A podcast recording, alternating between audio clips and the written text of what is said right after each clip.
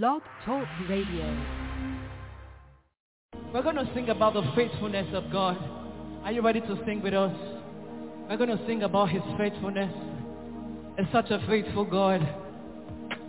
I've seen him show up for me in unique ways. You know, that's why I, I'm quite reckless when I worship. I start doing anyhow, anyhow, anywhere benefits. Somebody say anywhere benefits. Are you ready to worship God with me like that? That is the kind of worship I want. Just put your hands. Somebody scream.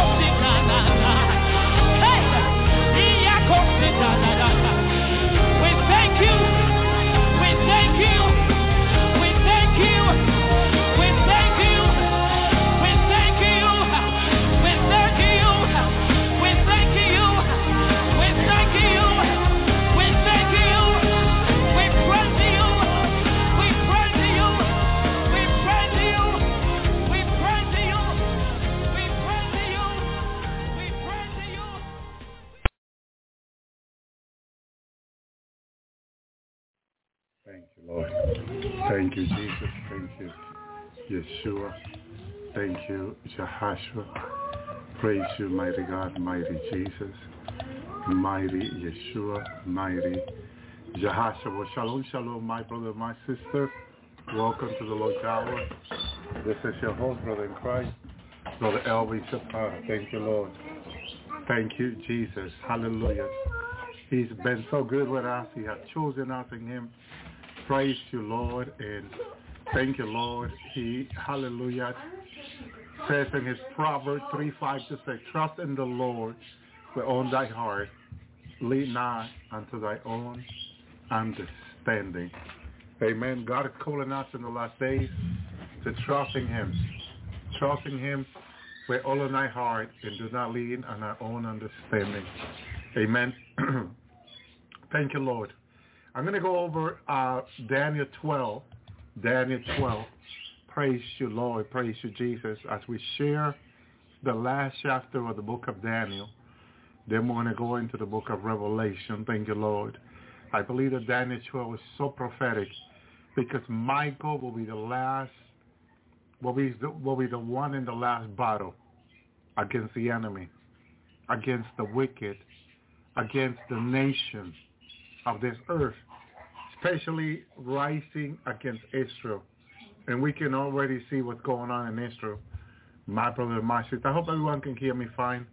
Thank you, Lord. Thank you, Jesus. Thank you, Yeshua.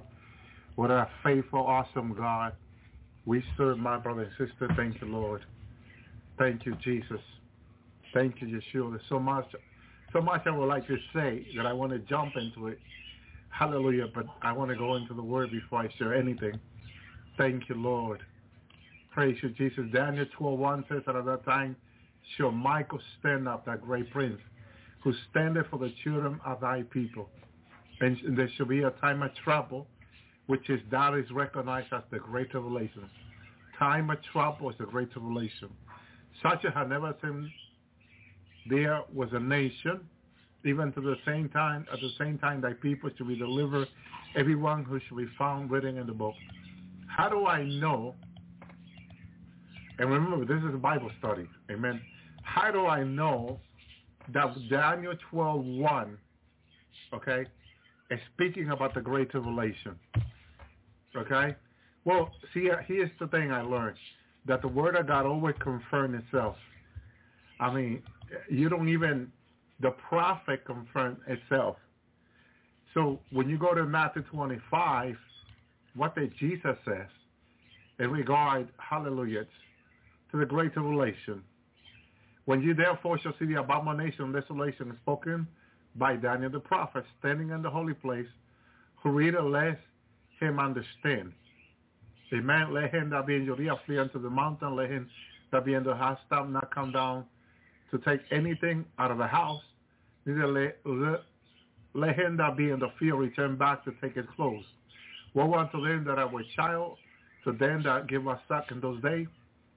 But praise ye that fly be not in winter, neither in the Sabbath day, which is the last day of the week, which is Saturday.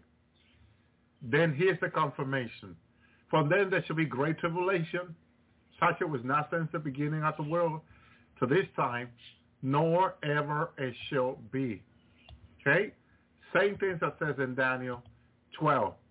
So be such a trouble, time of trouble, such a never been since there was a nation, even to the same time. And that time, the people should be delivered. Okay? So it's the same thing that Jesus says in Matthew 24, Daniel says in Daniel 12, 1. So this is how I know this is for the Great Tribulation. Because see, the Bible confirms itself. You see, one prophet confirms the other prophet. Okay, so the same thing that Daniel says, Jesus says. Okay, remember what the what the Bible says in the witness of truth. All three are matter settled. This is settled. My brother and sister, regard that this is in the Great Tribulation. Amen. But here's what God says to the people. At that time, that people shall be delivered. Everyone shall be found written in the book. Because the key in the last day is, is your name still in the book? Because many names will be wiped out of the book. My brother and sister. And the Bible tells you whose name are going to be wiped out of the book. Okay? That, the, we need to be in the book of life, the book of the Lamb. My brother and sister, this book, our name needs to be there. I heard a pastor years ago said that um, a man of God says that everyone that is born under a certain name is in the book of life. And according to how people go on with their life in God, it's how their name gets removed from the book of life, which I thought it was very interesting. Because a child is born without sin, without guilt. So it makes sense, right? Until the t- t- come to the age of accountability where he began to sin before God and do the things not pleasing unto the Lord. Then after that, if that child is not taught in the way of the Lord and, and really committed life to God, if he start doing things not supposed to, then the name can be removed. Shalom, brother Will. So it's very important, my brother and sister, that we understand that being in that book is important. And, and repenting and seeking God daily is one way for you to know your name is there. And the other way is you asking the Lord to show you a dream or vision that your name is there. Then God, God will, God will reveal it in his Bible. God will show signs, wonder. God can show you it's there. God can show you the book. I was taken to heaven one time, and I was allowed to look into the book and look and find my name. I found my name in the book, and there were other brothers and sisters named there too. My brother and sister. I didn't think I would be allowed to turn the page of the book, such a holy book of God in heaven, but I was allowed. I was allowed to open the book, and I went and looked, and my name was there. My brother and sister. And the book is full of names. And it's important that our name are written in the book. And you can ask the Lord, my brother and sister, if your name is there. And you basically know if it is there. Also, thank you, Lord. Thank you, Jesus. Now, there is a question that people have, hallelujah, whether, hallelujah, you have the Holy Spirit, hallelujah, in your life that people, a lot of people would like to know, hallelujah, if you still have the Holy Spirit in your life. Because remember, Jesus said to me, when I come, if my Holy Spirit is in you, you'll come home with me. That's one of the things I asked the Lord. How do I know that I'll be going home with you in the rapture and the, in the departure of the bride of Christ? And the Lord says that if my if my Holy Spirit is still in you when I come back, you'll come home with me. Hallelujah. Thank you, Lord. Thank you, Jesus. So that's important. This is important to know whether the Holy Spirit is in us. But how do you know now if the Holy Spirit is in you? Hallelujah. And this, this is the question that I'm going to answer tonight. Thank you, Jesus. Hallelujah. Praise you, God. Praise you, Yeshua. Praise you, Jehoshua. You know, I, I knew that I didn't look at time. I was still working outside almost 8 o'clock tonight. and it was almost time for the program, and I ran to to get ready and just began to pray. Came on the computer, began to pray, without going into the Bible like I usually do. My brother and sister, time goes by so fast. Thank you, Lord. Thank you, Jesus. But hallelujah, it is confessing the Lord, every spirit that that calls Jesus Lord. No, no one can call Jesus Lord except by the Holy Spirit. In, in another word, thank you, Jesus. Praise you, God. You can only call Jesus Lord by the Holy Spirit. Demon cannot call Jesus Lord. Demon cannot call Jesus Lord. Okay, any of any one of the devil cannot call Jesus Lord. And I can see it when when a person, when it's a demon, they cannot call Jesus Lord. They'll say God. Okay? They always say God. They never say Lord. My brother there's a reason why. And this is why when you go into the Bible and you and you look it up, thank you, Jesus, you find out why they cannot call the Lord Lord. Because it has to be through the Holy Spirit my brother and sister, that you can call the Lord Jesus Lord. Hallelujah. Thank you, Jesus. Thank you, Yeshua. Hallelujah. You have to have the Holy Spirit to call Jesus Lord. You cannot just do it by by just saying it. Okay, so that's that's a key right there, a key. Because you're going to find out when, when the Nephilims are loosened on the earth, they're not going to be able to call Jesus Lord. And you'll already find out people that cannot call Jesus Lord. Okay? And you can try to convince them to do so, and you cannot. They'll, they'll go into an argument with you. Okay?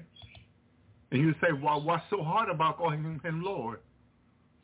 You know, but that, that is that is the great test, my brother and sister. Okay?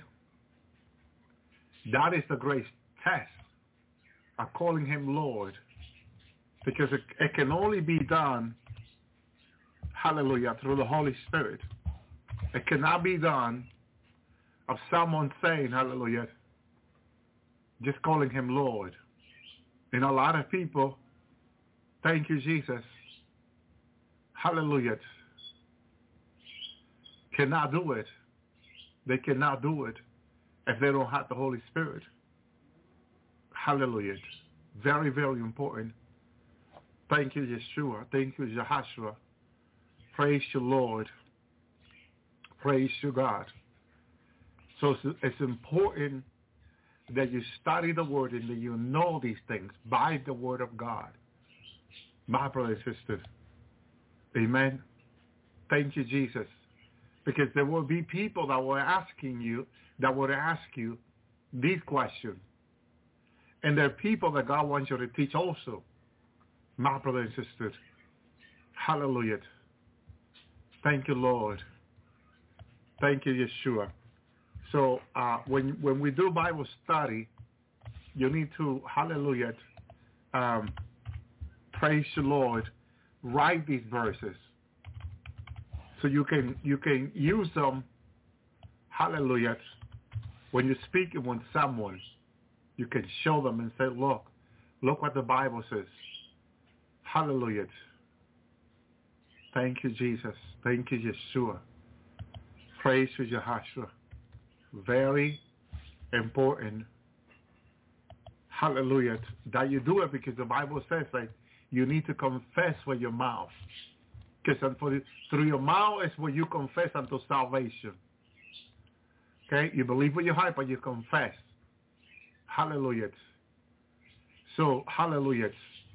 John said he confessed and denied not, but confessed hallelujah, I'm not the Christ, Jesus said in, in John 1.20.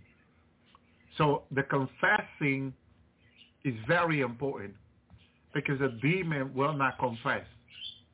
Hallelujah. My brothers and sisters. And this is what the Lord was referring to. Amen. Thank you, Jesus. It's like 1 John 4, 15.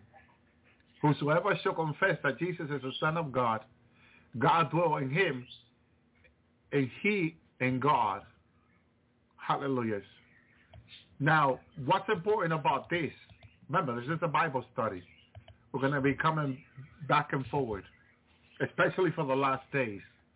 Because right here is what the enemy is confusing people, misleading, misguiding, deceiving people. And as long as you know these verses, as long as you know what the Bible says about these things, okay, the enemy cannot deceive you in this way. Because this is how he's getting people. My brother and.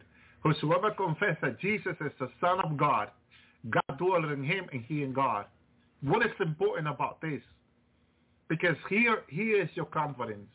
Here is your peace in the Lord.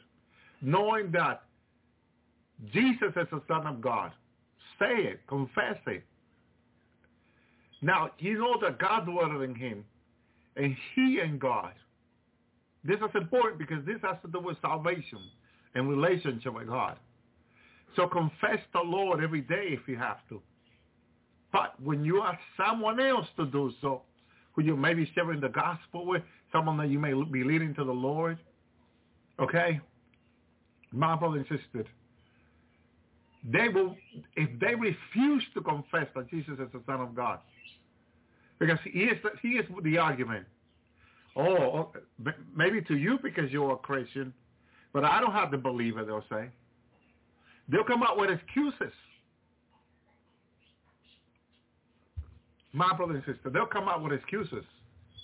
Okay? And here is where you need to stand on the word. Because, see, like I tell people, listen, I, I'm not going to argue about God's word. In the beginning, years ago, I used to get an argument with, Jehovah Witnesses, with people, you know, and, and no, no, it's not about that. It's about sharing the truth if they if they are willing to listen. If not, just do, do the best thing you can do for them. Pray for them. My brother and. Hallelujah. Verse 16.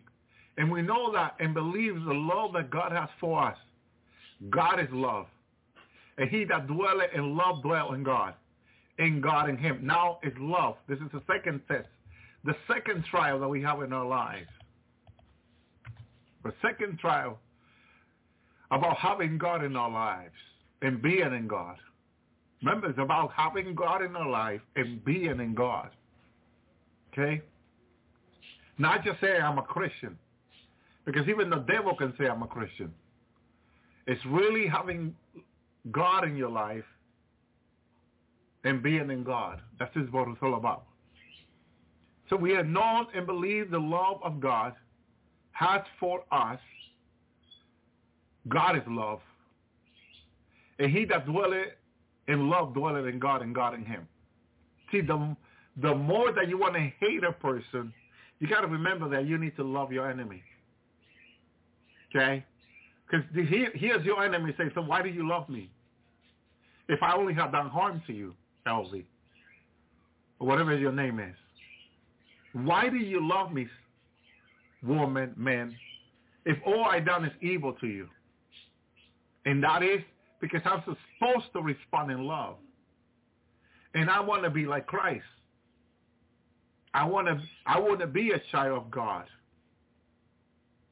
I want to be truthful. It's not easy. But God all things are possible. So when someone comes against you with hate, you don't turn back with hate. Jesus said, love thy enemy as you love thyself. He said you're supposed to turn the other cheek. So you don't turn with hate. Okay? You even apologize if you have to. I had a brother years ago. I was teaching him about walking in the Lord. I was supposed to walk in the Lord by the word of God. And one thing he, that he used to hate about me, that sometimes I would apologize to someone, he says, was when the other person was the other person that really came against me. And I would say, I'm sorry. And that will actually bring peace into the situation. But he, when he was next to me, he used to get angry. We worked in Home Depot together. He used to get angry at me when I used to apologize to people. And he, he was not understanding what I was doing. I was loving on my enemy is what I was doing, as Jesus said, which is very hard to do. very difficult. Not easy. You have to practice it. And unless you practice it, practice makes perfect. In case people say no one is perfect, practice makes perfect. And Jesus said, be thou perfect like the, thy father's in heaven. How did father turn against his enemy? And love. When everyone hated him, rejected him, walked away from him, like sheep, they turned away from God. How did God act it? So God so loved the world that he gave his only begotten son. See, our Father in heaven is the great example. Our Messiah turned the other cheek, took the cross, their sins and trespasses upon himself, and went and, and, was crucified for their sins and trespasses. Not for his own sins, because he has no sin. He died for his enemy. He died for those that rejected him. Therefore, if someone goes to hell, it's on them. It's not on Jesus. Because Jesus already carried all their sins and trespasses. And all they have to do is repent. Repent. And so they have to do and receive what Jesus did on the cross for them. He gave his life for them with great suffering. My brother and sister, in humiliation. He turned the other cheek on the cross. My brother and sister, to his enemy. They slap on one side, he turned the other cheek. And pray for them. And say, Father, forgive them because they not, not they know not what they do. See, that's love right there. That's love in action. Not just word, but love in action. He did. He is a walking love. Jesus is walking love. Father is walking love. When you meet Father in heaven, when you meet Jesus in heaven, when you meet the Holy Spirit in heaven, you know what you're going to see? Walking love. You're going to see God, and God is love, and you're going to see him walking toward you, loving you. You're going to see true love. Okay? No one can question his testimony about Father loving his enemy, about Jesus loving his enemy. He showed his love. He proved his love on the cross. My brother and sister, his love is not questionable here. Our love is questionable. You and I love is questionable. Because we need to practice this every day. This is one of the most difficult things. We need to love people that are coming against us every day. Turn back the sheep. Turn the sheep and love them. And if you are finding it difficult or hard, ask Jesus to help you. Because no one, no one like the Lord just said yes to me. Thank you, Lord. No one like him who knows how to love his enemy. Think about what the world is today. Eight billion people. There could have been less than a billion. He could have just destroyed seven billion people. And to hell with them, as people say. Lord, forgive me. But to give you an example. He could have sent them all to hell. My brother and sister. But he turned the other cheek and he's still giving them a second chance and a third and a fourth and a fifth and a seventh. And, and he goes on and on and on giving people chances. And we don't understand that. You and I don't understand why is he still keep loving his enemy when they keep rejecting him. And, and, a lot of people say, I just want him to come and burn everything. You see, when you speak this way, you don't understand his love. And God help us that we don't sing speaking this way neither. God help us that we can love our enemy, my brothers and sisters, as we love ourselves, love our enemy. Pray for them that persecute you. And then pray, love your, your neighbor. And your neighbor can be your enemy. And, and, and, and 99.9 of it, it is our enemy, our neighbor unsafe. They want nothing to do with God. And you have to go and love them. They get a flat tire, and, and you and you got to ask them, "Can I help you?" If you if you if you walk away and say, "Oh, that that that was really good that happened to you," because look, you have treated me so bad this year. Oh, that a child God doesn't talk this way. A, a child like our Father who's in heaven, no. Jesus would have, would have come and say, and grab it, where's your jack? Let me help you. And Jesus would have got on his knees right there and, and, and put the jack under the car, lift the car, and and help his enemy. And help him change the tire. And anything else I can do for you, Jesus would have said.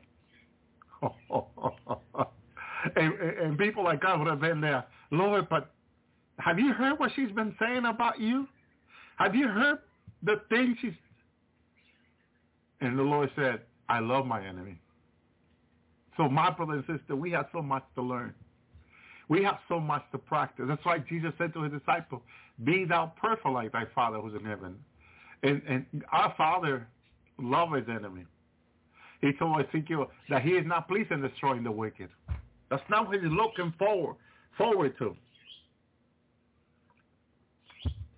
Father God is not in his throne looking forward to throwing everyone into the lake of fire, to throw anyone into hell. He's not doing that. He's not like that. When uh, when Jesus took me to the throne, and Jesus said to those, I felt when Jesus said to Father, Father, look, I just saved someone on earth. Father's heart, I can feel it. Melted in love for that person. First of all for his son, who's always looking to please him. And for that soul he just say brought into the family. Father God, with great love, welcome that person.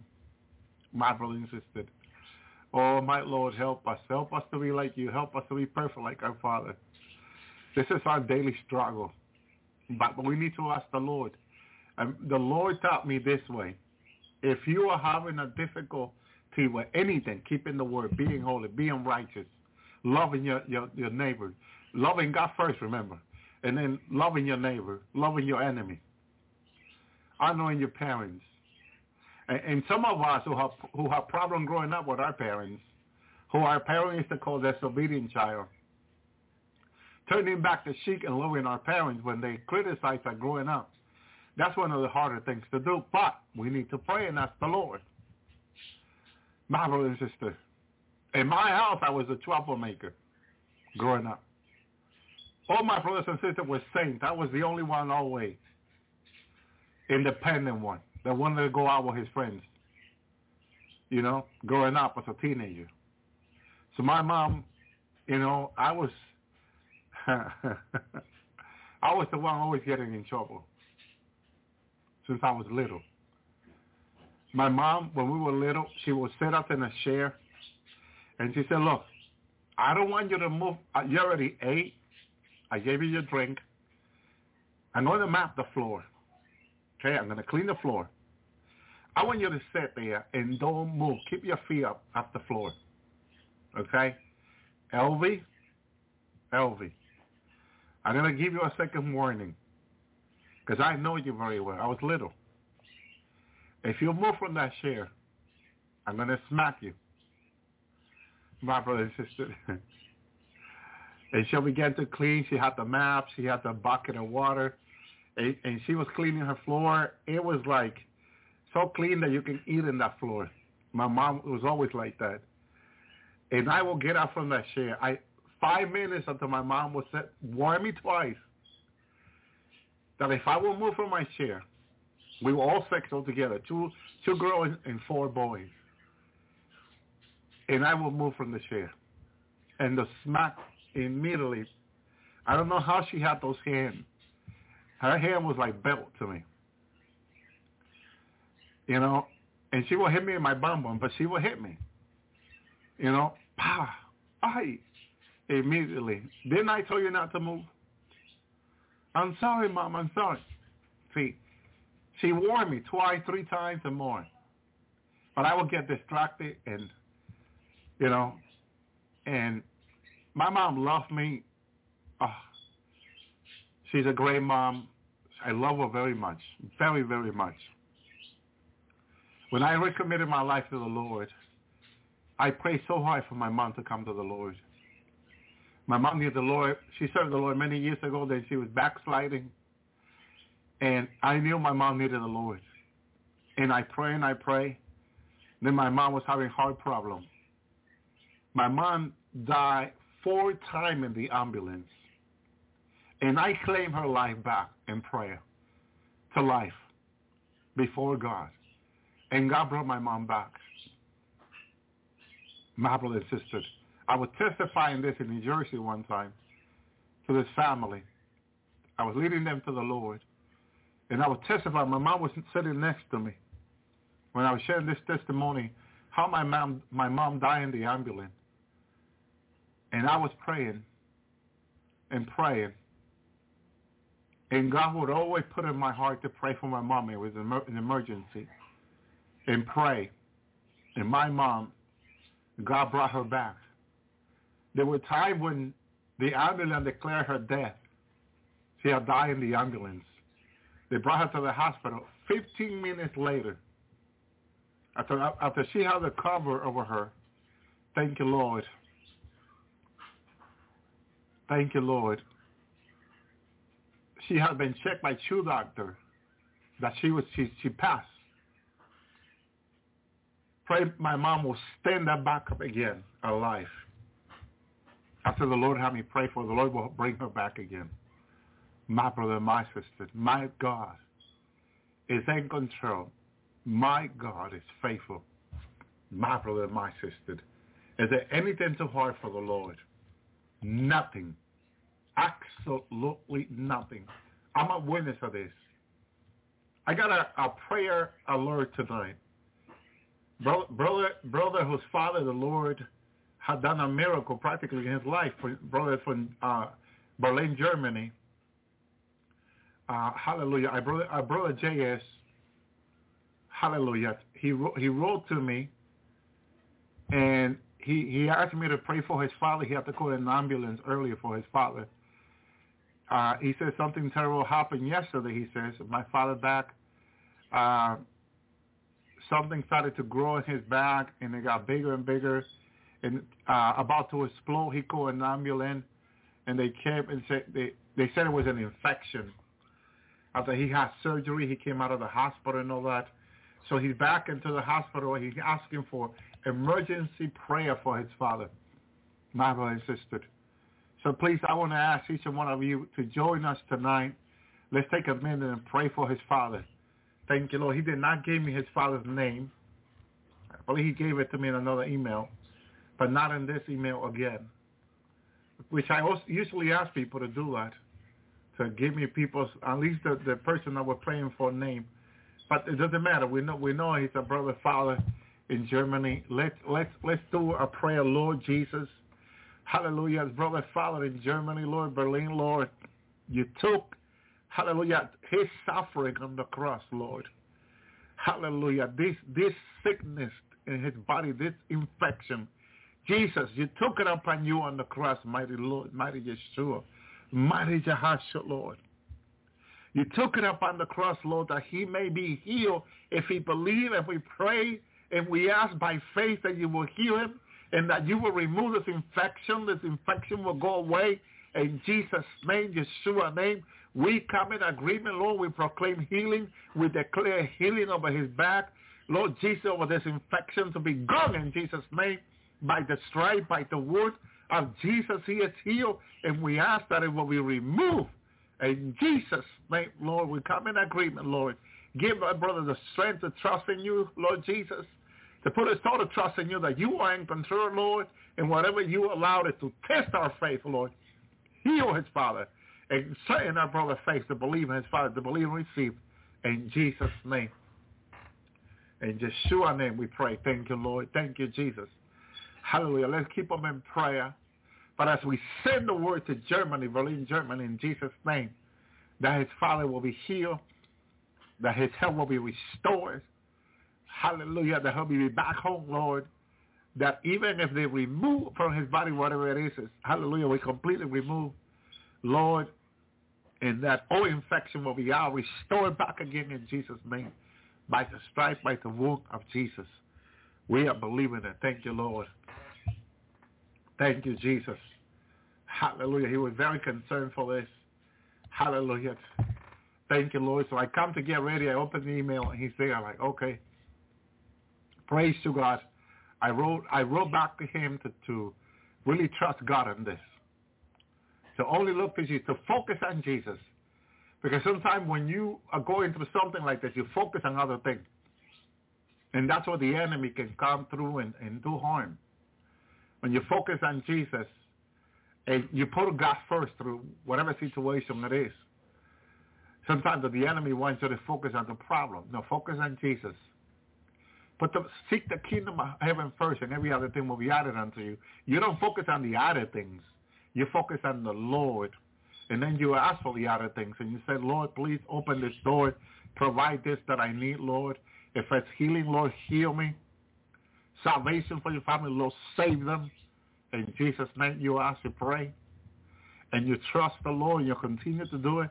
If you continue to pray, you can, you are continuing to trust and believe in humbling yourself before your God. And that's what God is asking us. When you say you trust God, but then you don't pray, then your, your, your word doesn't go according to your faith. See, when you are in prayer constantly and you are praying to God, when you say God is my provider, when you trust into the Lord to provide to you, then you are praying for every day. And you know it's coming because you're praying for it. And then you don't stop to pray. You continue to pray. And even when you receive it, because I have received many things from the Lord, you don't stop praying. See, the, the problem with people is they stop praying. Even when they receive, they stop praying. And even when they haven't received, they stop praying. That's a problem. That is a problem. Because if you stop praying, then you stop trusting, you stop believing. See, praying is, is your proof that you still believe in God. And that you know that you expect him to be your provider, your supplier. He's going to open the door. He's going to do what you're asking him for. And then when he asks you, continue to pray for other things. Don't say, well, God already asked me. I don't need to pray for anything else. No. My brother and sister, no. You continue to ask. You continue to pray. Don't stop praying because God already answered you. Then pray for someone else's petition. If God already answered you, say, okay, God already answered me. Okay, let, and still you can pray for yours and pray for your brothers and sisters. My brother and sister, Brother Ben is looking into buying this land here in, Nashville. I want to ask you to keep keep Brother Ben in prayer. My brother and sister, it's a nice piece of land, and he wants to help brothers and sisters in that land. He just needs to restore the, the, the mobile homes that are in that land. And it can be a really nice place for three or four families, my brother and sister. And there's plenty of land to put out the mobile homes there. And someone already said, look, I already, I got two, I believe someone said, I got two other mobile homes that they're in Florida that we can bring up. They're in really good condition, like new. And, you know, so God is already opening other doors. Because we, we were thinking, well, those mobile home needs to be repaired. But then we have a brother who that who works on that, who wants to come and live with him also, who will help him with that too. And he's really good with it. And so he, you know, he's a, he's a professional. That's what he does. And, you know, he can help him. He can help us. My brother and sister, and God already provided the money to purchase the land the place and restore the place. God is so awesome. God is incredible. Brother Ben started asking God for this money a couple of years ago, and God provided the money this year. It's incredible, my brother and sister, who our God is. So right now we'll be we we will be in the process. We're asking the Lord for direction, though. We just because we have the money, we're not going to jump into it. We need to ask the Lord for direction and all this. And we've been asking and praying asking the Lord to lead, to lead us, but God already provided the money for it. So he'll be able to help a few families there. The place just needs to be restored. Thank you, Lord, for that. Thank you, Jesus. God is so good. He's just so incredible. We'll be able to buy the material with that money and make this place like brand new and, and have good family moving there. He's so awesome. Thank you, Lord. Thank you, Jesus. And now it's not a problem of money. The money the Lord has already provided. It's just about, hallelujah, uh, buying the, uh, the purchasing the land. You know, we don't want to take that step without say, Lord, uh, can we take that step? We want us to take that step tomorrow, next week, Lord. You know, because this is the way it is. Tell you, when, when the Lord guides you on doing anything, it's total, it's a 100% victory. Brother Ben came to me in the other house we were living. Brother Ben, help me pray that the Lord will provide me this money to to buy this this um, um, plan he had. And okay, we pray. And God provided the money. Enough money for him to buy the land and repair the place. It's incredible. Total free, no loans, cash money. It's incredible. Thank you, Lord. Thank you, Jesus. So that that's going to be done, and I believe in a few weeks to come, we should we should be able to do that. And thank you, Lord, get it, get that out of the way. Hallelujah. And help a few family there. Thank you, Lord. So we're asking people to pray. We just need the Lord direction. The land is available. Even the person that had bought it a few months ago walked away and said no. And now the price has even come down even more. So thank you, Lord. But God's going to do a miracle there. Thank you, Lord. Thank you, God. I had a dream about it. Uh, two weeks ago, someone informed me about the land. One of my neighbors was, was informing about the land. He was speaking with someone who was asking about the land and telling this person that the price had dropped close to 50%. So it's like, wow. Thank you, Lord. But God, we'll ask God to lead us in all this. We're, we're not going to, thank you, Lord, just run. When, you know, the Lord, yesterday, I believe it was, were ministering to me about not running before the Lord. That's what got to me. I told this to Brother Ben tonight. Brother, the Lord was ministering to me about not running before him. That means that you want to do something before the Lord tells you do it. You want to jump ahead and get it done. It doesn't work that way in the Lord. I learned that four years ago. Every time the Lord had led me to do something, it's been 100% successful. Even when someone else has tried it and failed, when God tells you to do it, you will succeed 100%. And that's where I stand in the Word and the leading of the Lord. I don't, I don't want to fail. I fail. I failed too many times many years ago. Because again, even having the money, you can lose it. But when the Lord leads you and guides you, it's just such a great blessing.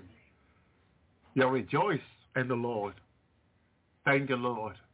It was the same thing with a job. Lord, provide me with a job that I can have time to serve you, pray, do this and that. That I, I never learned to do that until years later as a Christian. But before I did, it was headaches. No time to pray, no time to fast, no time to seek the Lord. And then I was frustrated because that's what I wanted to do. I want to keep the Lord first in my life. I'll I was then asking the Lord to provide me the job this way. So specific. Then when I began to do it, the Lord began to provide me the job. It was better pay, better benefit, and with all the liberty, to says the Lord. Then no glory to the Lord, then you rejoice. So it took me years to learn this, and this is why I share it with people, my brothers and sisters, because I know what it is when the Lord is the one who does it before you. God, Moses, when God sends Moses to do something, Moses says back to God, if your spirit don't go with me, I don't want to go. And Father said, I will send my angel, and he was going to give his spirit. So Moses, was, Moses went to the wilderness with the people of Israel, having total victory over the enemy. There was not one nation that they could not defeat. They defeated every single nation. And every single nation as an army were more powerful and more prepared than the Israelites. So how did they defeat them? Because the angel of the Lord Jesus went before them and defeated their enemies for them. There were times when they defeated the enemy that not, not one of them pulled out their sword. By when Gideon in the sample, they defeated those enemies without fighting at all.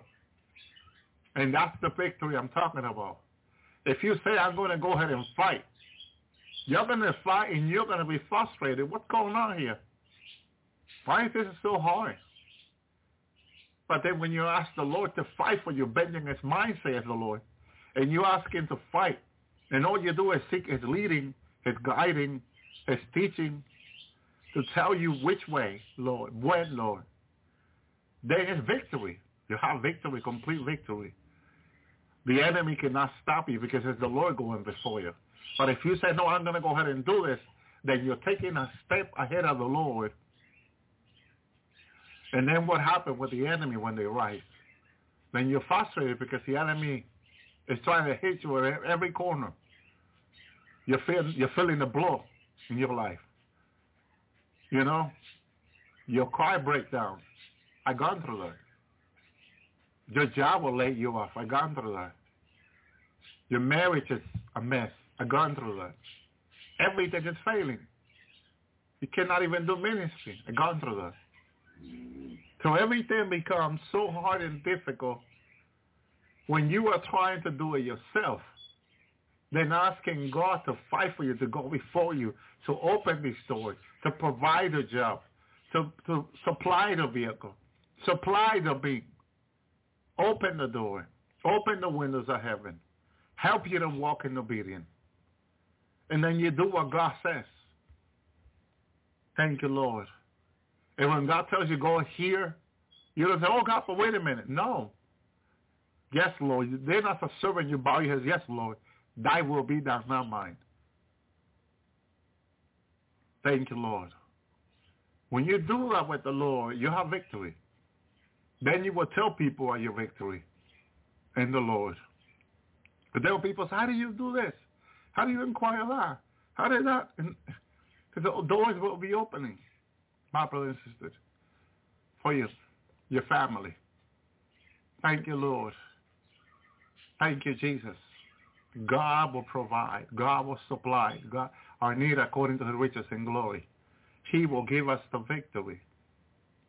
He will remove the enemy. He will remove the stone. He will do it. When you ask him to, when you trust him to, when you ask him for the guidance, he'll guide you. And you have total victory. Some people years ago started listening to me about this talkie and the Lord's Hour and decided to take the step of faith and began to ask the Lord to guide them. And they got back to me, Brother Elvi, wow. Thank you. Thank you. The victory they began to have in their jobs, in their relationship, marriage. Sister, sister write to me, she was having problem with her husband for months, about two or three years now. Practically completely separated. She started listening to me on the Lord's Hour. She requested prayer for her marriage. My insisted. Marriage was really practically in divorce. They already had talked about divorce and all that. Asked for prayer. But in reality, more than prayer, or we got it with prayer, not because prayer is the most powerful thing we can do. It was the advice of the word, the advice in the word. And when she listened to the program a few months, she began to understand that when we ask the Lord and depend on the Lord, even for marriage, whatever it is, the Lord will give you an assured victory. And the Lord had her husband turn around in a way she did not expect him to. Because he already had asked for divorce. She was already expecting him to move out. But God had changed everything around. My brother and sister, thank you, Lord. That her husband was an unbeliever, was was a Muslim, my brother, and she was a Christian. And God had to turn around. Thank you, Lord. Thank you, Jesus. We've seen so many marriages turn around by the Lord and and family turn around by the Lord. And and God has changed people's life in, in, in so many different ways. People have gotten back to me about it. This is how I know. After we have prayed and they have learned to trust the Lord, trust the Lord for anything, over anyone. Remember, the the the harder they are, the easier they'll break. The harder you think you see them, the easier the Lord will break them. The, hard, the taller they are, the harder they'll fall. Okay? The taller they are, the harder they'll fall. There's anything too hard for the Lord. Amen. So why did God allow that to test you? What do you mean to test? You know, it's not to test the other person. It's to test you, to test your faith. Huh? I can prove it to you by the word.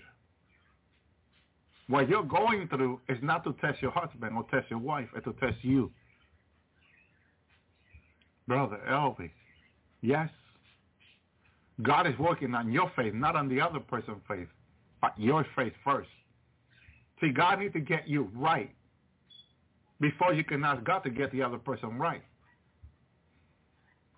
It's funny that some people, the Lord will say they're not even safe, and they're, and they're asking God to save the other person. And God can say to them right now, if you if you die, you go to hell for this and that. And you're asking me to save this other person? I need to save you first. Huh? huh. Lord help us. Lord help us. Because any disobedience is sin. My brother and sister, we want our family to be obedient to God. And God will say, are you being obedient to me? But Lord, well, if you talk with God, that's the way God will talk back to you. See, a lot of people say, I want to hear God. Do you really want to hear God?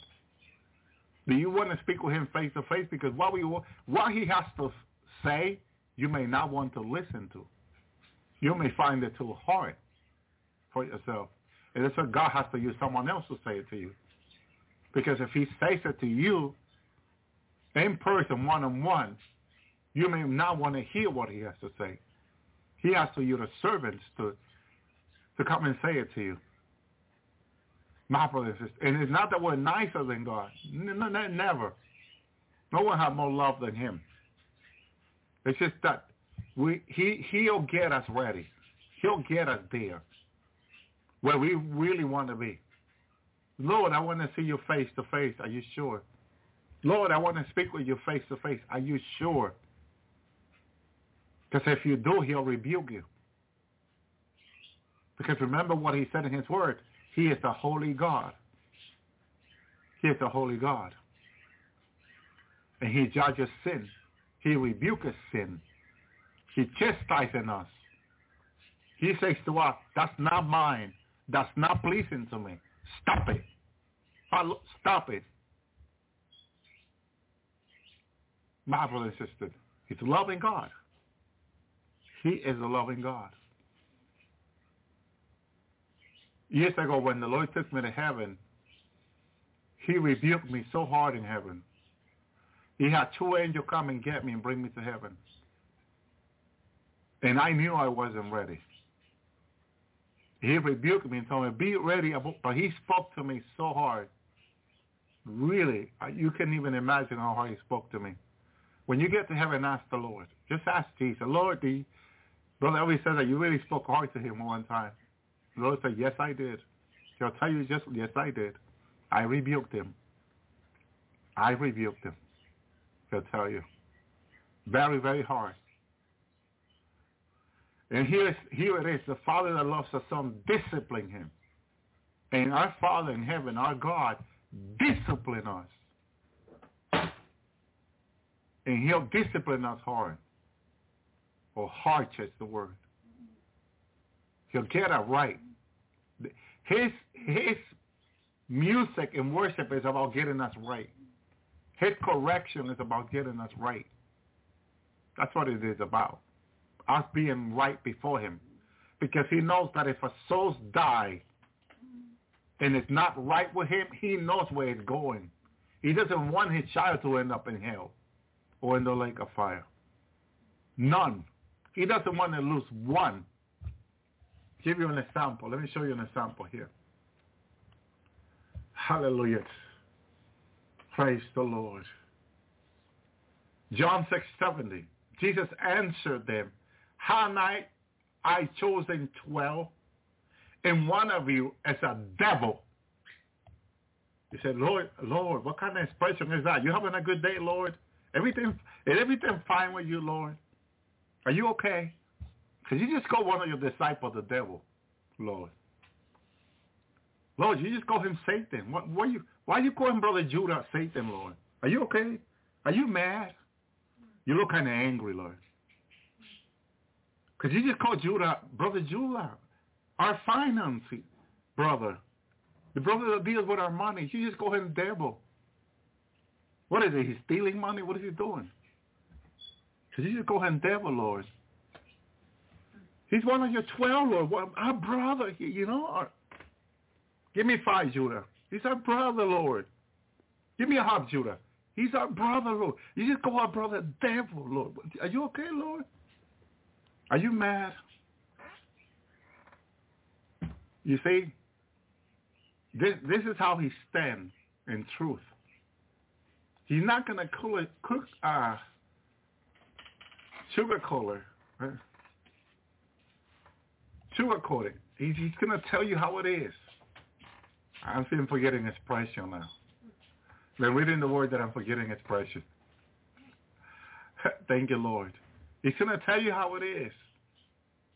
My brother and sister. John 13, 18. I speak not of you all. I know whom I have chosen. But the scripture may, the scripture may be fulfilled.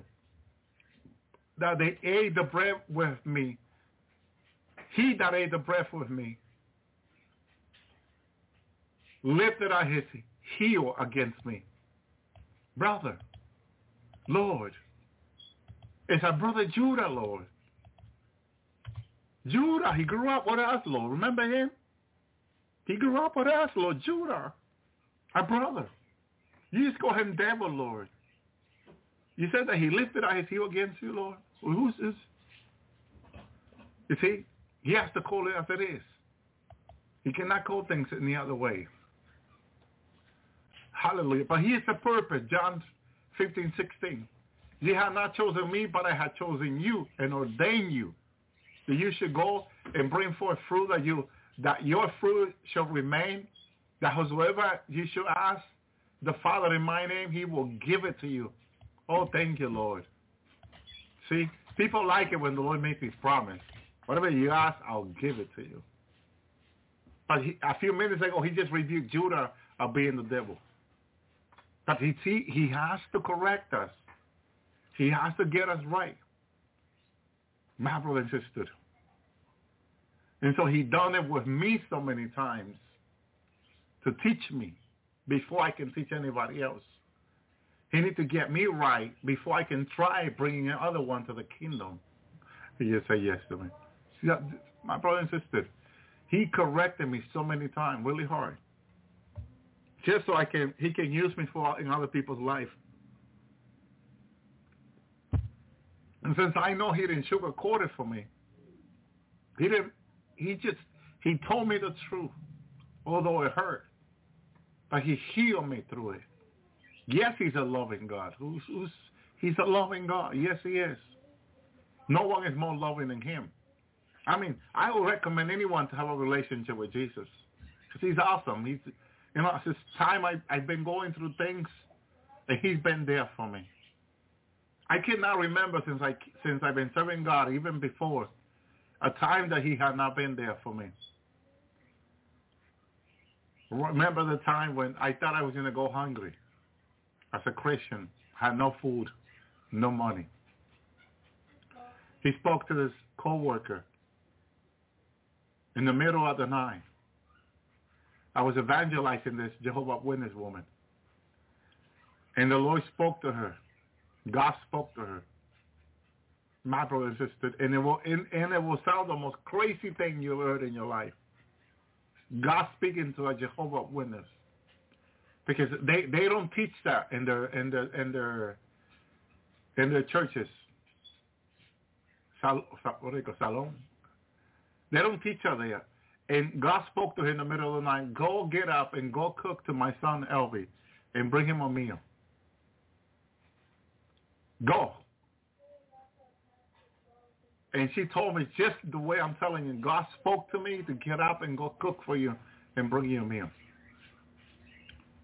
My brothers and sisters, God cannot be unfaithful. Because imagine if God didn't supply my need, I, I would have gone to heaven and said, Lord, what happened? I was hungry. I had no money. You let me go hungry, Lord. No one can ever say that to him. No one can ever say that to him. My brother and sister. And that's a fact. It's he's faithful. No one can go to heaven one day and say, oh, on that white throne judgment and say, look, I was on the earth. I was broke. I was hungry. Where were you? Because God can prove to them he supplied. He provided one way or another. They, you know, people cannot, people, and you, you may give me a million stories. Brother, what about these children that are dying hungry in Africa? Or here and there. You know the billions of dollars that goes to Africa every year? Millions every month? I was working with, uh, uh, after I went to school in, in the counseling and all that, up north. I was going to work with African people there. And some of them still have an attitude of being supported by Americans. Because in Africa, they send them money. And they help the churches and the people. And now that they're in America, they're working. They got a job. They got a vehicle. They got a place. Nice place, nice vehicle, and all that. And they still got this attitude like the American people still need to bring them a check or bring them money. And I said, look, down in Africa, maybe it was okay. But you're in the United States, the land of opportunity. Anyone can come to this land. I tell people, look, illegal immigrant come to the border into the United States. I met an illegal an illegal immigrant on North who had bought a house and had three vehicles. Nice one too. Okay? Nice one too. His house was about two hundred fifty thousand dollars. Okay? He was able to get a loan and all that and you know. What I'm saying to you is I have met illegal people with nice houses, nice place. Okay? They come to work. They don't sit back waiting for someone to bring them a check or bring them money and put it on the lap and here, here's a lot of money. They don't. They know they need to go to work and do this and do that. My brother and sister. So I told them, look. First of all, look for God. They came to the United States. Things are so hard. He was telling me how hard things were in the United States for them now. And they didn't have time to look for God. They were very Christian, supposedly, back in Africa. But now that they're in the United States, because they got to work so hard, okay, they can look for God. They cannot pray. They cannot fast. They cannot read, read their Bible. Okay, they don't have time for God now. And I said that is a poor excuse. Okay? Since we were working together, I use myself as an example. Okay? I said, look, I'm coming out of work 11 tonight. When I get back to the house, thank you, Lord. Let, let, me, let me get back to you a minute.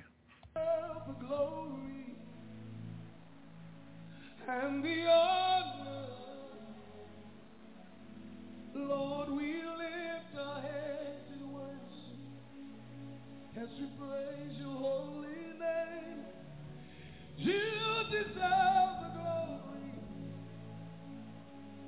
and the honor. Lord, we lift our hands in worship as we bless your holy name. You deserve, you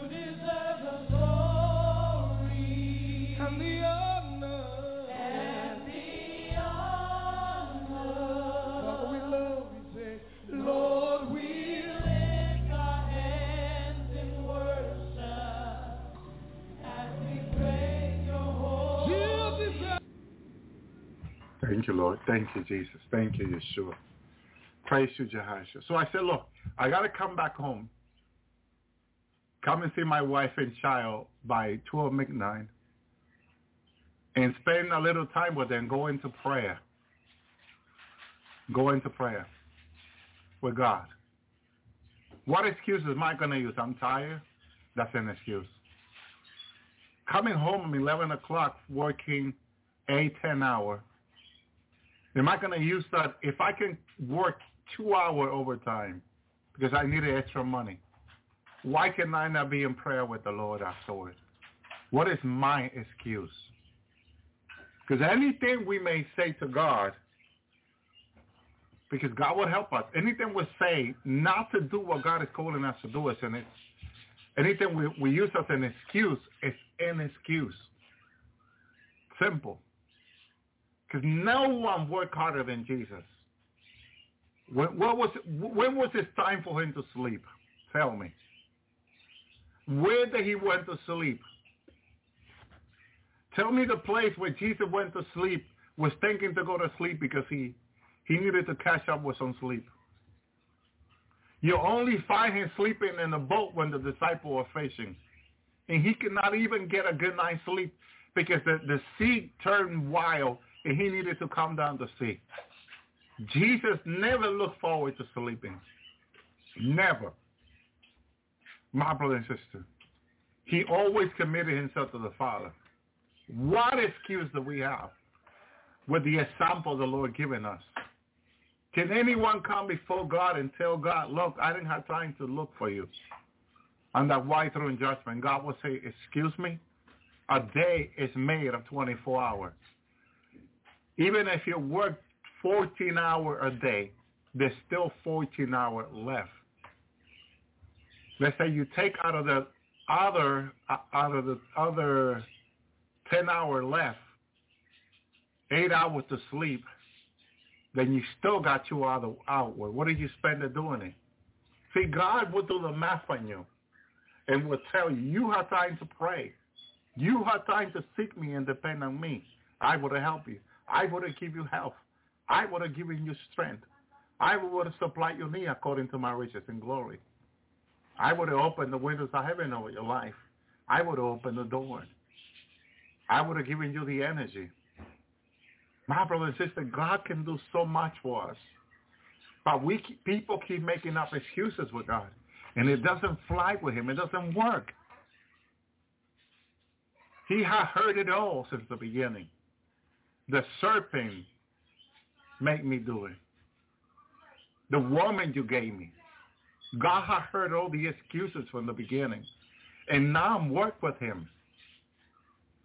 Adam and Eve get out of the garden. God made the garden for Adam and Eve. But when they became so disobedient, out. Put an angel and a sword in which they could not enter the garden. Go out into the wild.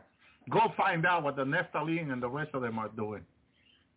Huh? Because if you're not going to trust me, go see. And this is why the Nephilims are coming back again to the earth. Because people are rejecting Messiah. They're rejecting God.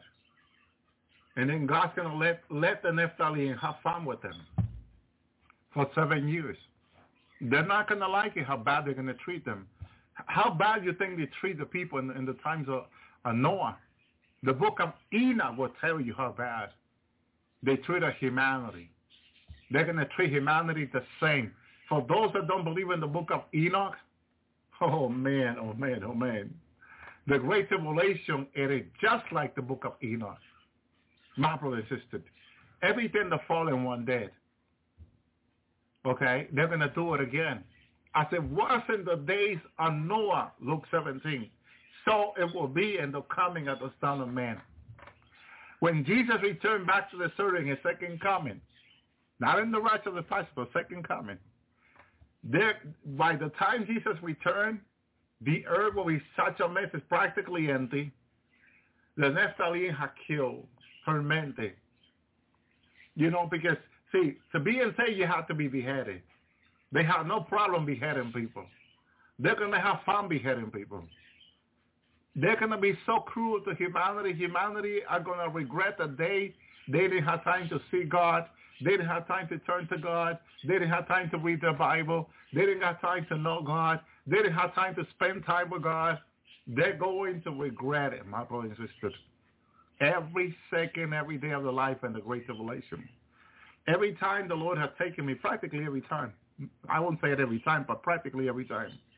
I can hear people complaining. Oh, if I only knew.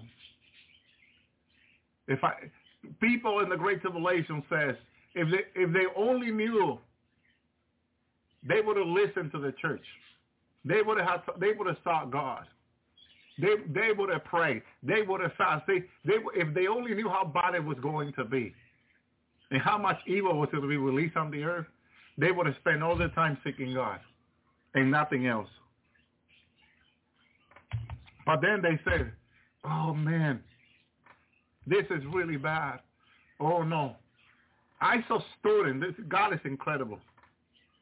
I remember driving in Boston through Harvard School, all those seeing the student and the new Mercedes and the new car going to school, the the billionaire parents, you know, paying in Harvard School, the the student, the student of the year, student of the month. Okay.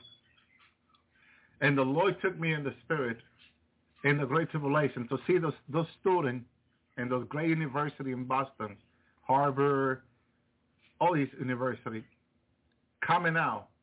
And I saw when the Nephilim, 30-foot demon with a 17, uh, like a nine-foot sword, he was carrying. I mean, regular human cannot carry the sword. It's too heavy, first of all. And because I was looking at, I was looking at the movie of David, and I was even thinking, how did David cut the head of Goliath? Because the sword, the sword alone is nine foot as big in the sample. And I'm sure weigh over 30 pounds. Okay? So to move 30 pounds over your head, that's very difficult. So you can see already that God have empowered David, okay, to do what he did. To cut Goliath, take the sword was too heavy. Because I saw the sword in the Great Tribulation, same sword that Goliath had. That's huge. They're heavy. Okay, they're over 30 pounds. And this this Nephilim was cutting the head of people and having fun with the students at Harvard and all these university in Boston. My brother and sister, the best in the world, the best in the country, in medicine, school, blah, blah, blah. And the Nephilim were cutting them to pieces. My brother and sister in the Great Tribulation. Literally, I've been there several times. Literally, the Lord took me in the spirit several times to see what's going to be, how is life going to change for them in the Great Tribulation. That right now, they're, they're, they're worried about graduating, becoming doctor, scientist, engineer, lawyers, okay? Not really getting right with God not knowing God really. If they see God as they study those books to keep the the, the, the GPA, the high grade up, my brother and sister, if they will see God in the same way, same form, they will be very close with God. They will escape the great tribulation. But their their hope in in the lost, their hope is in what is going to perish. My brother and sister, they're hoping in what's going to perish. What when they find themselves in the great tribulation being shaped by this Nephilim, because I saw it, they were crying, they were screaming. No one could help them. And if someone say, here, I saw a guy trying to help up a girl and, and the Nephilim turned and cut into pieces.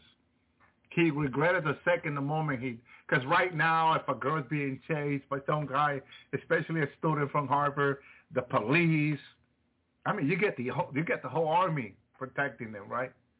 and the Great Tribulation, nonsense. None of these protection are anymore. The Nephilim gets to have fun with them in the daylight. Daylight. 2 o'clock, 2 o'clock, 1 o'clock, whatever it is. Nephilim's having fun with people, cutting them into pieces. And I close, your, your great hope is, behead me, please behead me. I cannot stand this pain of not having my arm or my leg. Behead me. And the Nephilim looks at you I know what you want. I know what you want. If if you if you if you're thinking that the Nephilim are not gonna know that if they behead you, you'll be saved, you'll go to heaven. You know, the Nephilim is looking at you. You you you he already cut your two arm, your leg, and you're on your floor. You're on the floor saying to them, "Please behead me, cut my neck, please, please." The Nephilim looking at you, huh? You think you want to trick me, huh? I know what you want, huh? You want your pain to go away right away because in the moment he beheads you, your pain goes away. You enter peace, joy, untold peace, untold joy. And they'll be laughing. Okay? They want to have some fun with people first before anything. Literally, I saw people cut to pieces in the floor, alive, begging for help. I mean, you can't stop it because I saw Nephilim so big there next to this person. He didn't care. He, he did the one that's doing it. Person is right there. No one's going to stop the help. Everybody's running for their lives. The Great Tribulation. The Lord took me to visit different days, different times, and it was horrible. Everything I saw was untold, unheard. Map of them, my sisters. Practically like hell. Great tribulation is hell on earth. I have said it to people many times. And these angels, these fallen ones are so bad and so evil. They got locked up because of the mistake they make back in the times of Noah and Lot. They're not pleased. A brother, I think it was a brother who had a revelation of Sue and them that are locked up. When God locked them up, they they still got their power, but when God locked them up, they're so angry that the wall where they're locked up, they keep they keep pounding the wall with their power in hand, angry. And they keep saying, wait until I get out of here. Wait until I get out of here. They want a piece of humanity. Humanity is like a sitting duck right now without Christ. Sitting duck, okay, with a bunch of hunters with rifle, okay, coming to get the poor duck that's in the water, sitting there, thinking that everything's going to be fine. Okay, without Christ, that's humanity, a sitting duck with a bunch of hunters with rifle pointing up to his head, to his body, to everywhere. That's a great revelation. That's a way to describe it. My brothers and sisters, and if you if you think I'm exaggerating, ask the Lord.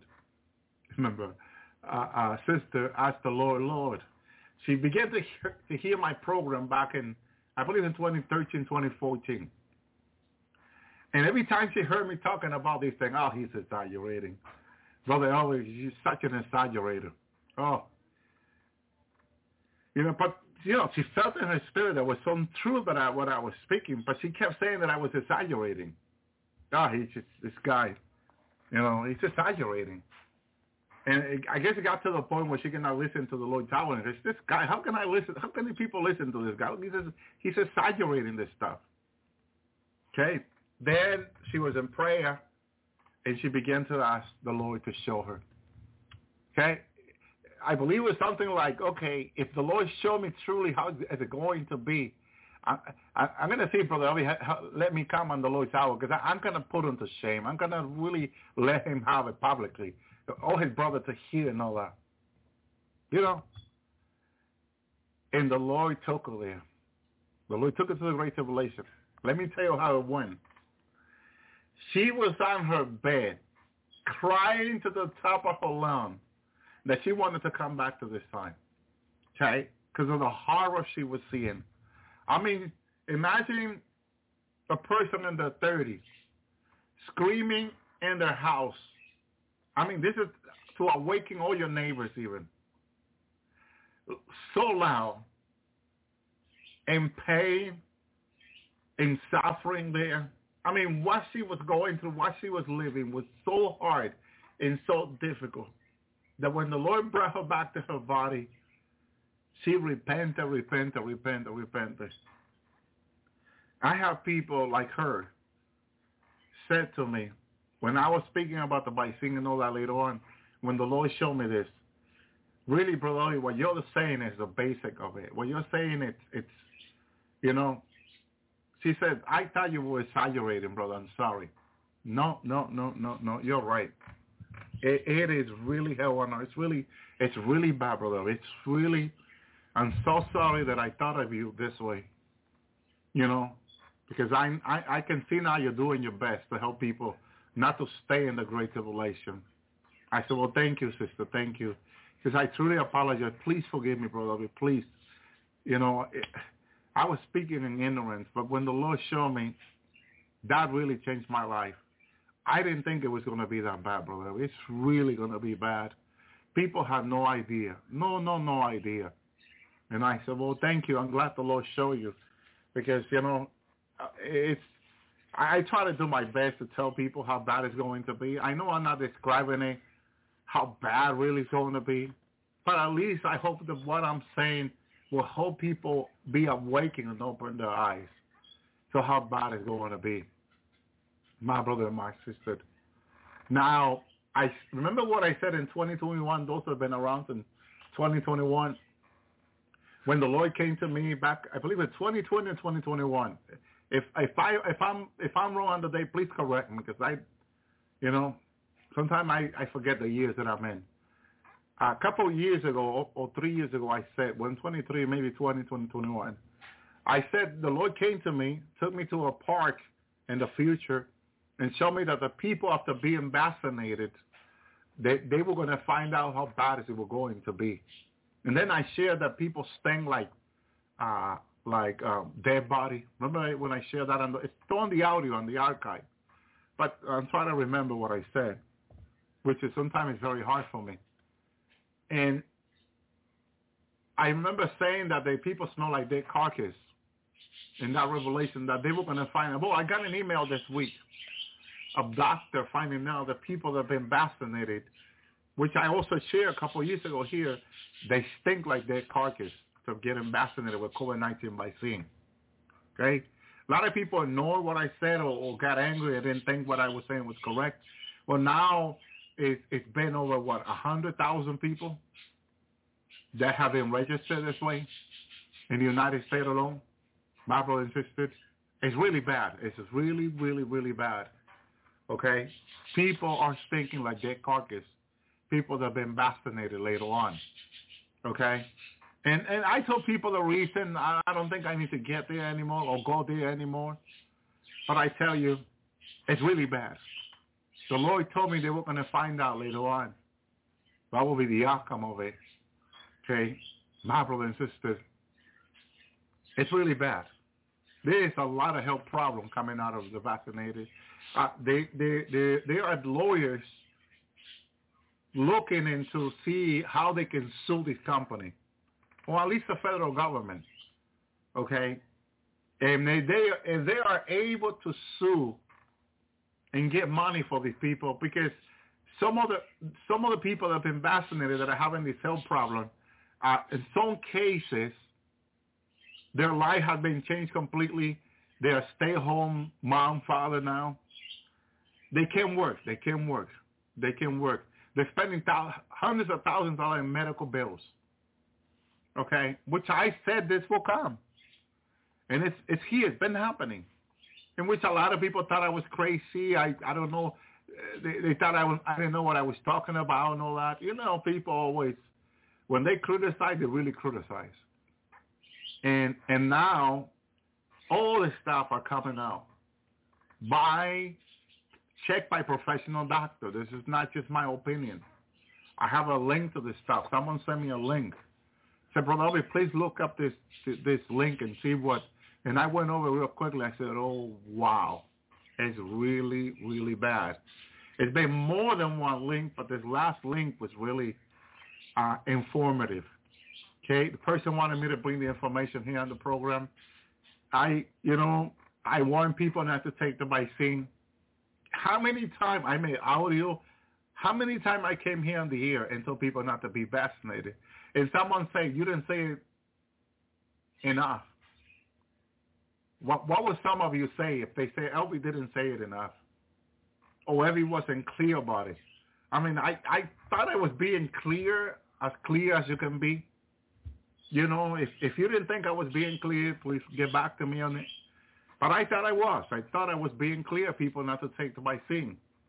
Okay, the consequence of it will be really bad. Okay, to the point the Father said they would not be part of his kingdom, I said, from Father. And then the Lord confirmed it to me also. Okay? So, if people think I was not being clear, I'm sorry. But I thought I was. Thank you, sister. You know, and I repeated myself. How many times did I repeat myself? I felt like I was repeating myself about it every Sunday, every Tuesday, and then repeating it every day other day of the week also. I mean, wow. You know?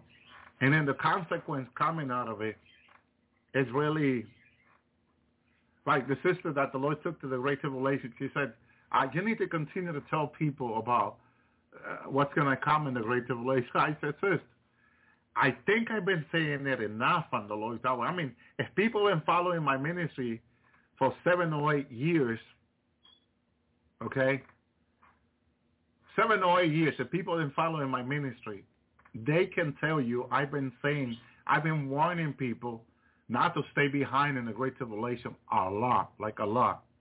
You'll find so many audio on the archive about it. Okay? So, because she said I needed to say it more. And I was like, I don't know if I can say it more because I've been saying it almost every week.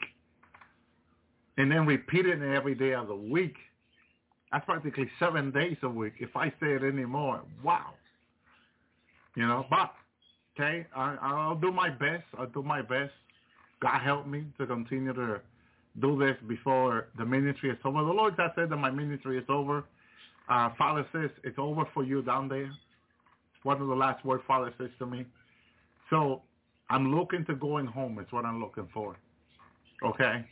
Um, I since the Lord said my ministry is over. Okay, I think I said it enough. The archive is it, it has what three uh, three thousand audio now, of messages that people can download and and play. I could be wrong, might be less, but it's it's a lot of audio up there. Okay, and there's a lot of video on YouTube and and the different sites. I've been putting video on Brighteon, okay, because I'm having problem with YouTube. And I believe the problem on YouTube is that every time I talk about Jesus, the Word, or anything, I believe the, the, the YouTube now is programmed like Facebook to block our message. So I put up a message on YouTube, and immediately, in a few minutes after, YouTube was telling me that I guess someone is complaining it's offensive. Okay, it's offending the community. So this is why they're, they're, they're stopping my account and they're not allowing me to bring them up again. So, okay, I know that was going to come. Too many years I've been putting uh, so Brighteon now and Dailymotion are the two places where I've been putting audio. Let me see if I can get the link from Brighteon. Okay. Um, I heard also which I don't know if it's true, that Brighteon belongs to Google now. That's, that's you know, because I heard about it and I didn't think much about it, but they now Brighteon is also blocking my audio. Okay. So, you know, that's Brighteon dashboard there where all the videos are. Amen, 2014. So think about it. It just the way things are going now, Facebook will, is going to block anyone who talks about Jesus, the Word, the Bible, God, all that. Gonna, those people are going to be uh, are going to be removing Facebook, YouTube, Google, and Facebook, and all these channels are going to are already blocking people. I mean, there's a lot of servant of the Lord complaining that their their their their sites are being their pages are being blocked. I'm starting to experience that now. I didn't not experience that before, the way it is now, but it's really, really sad. Okay? See if any of you can open right here there, the dashboard. If you're not able to, I'm going to see if I can put up a link one of the video.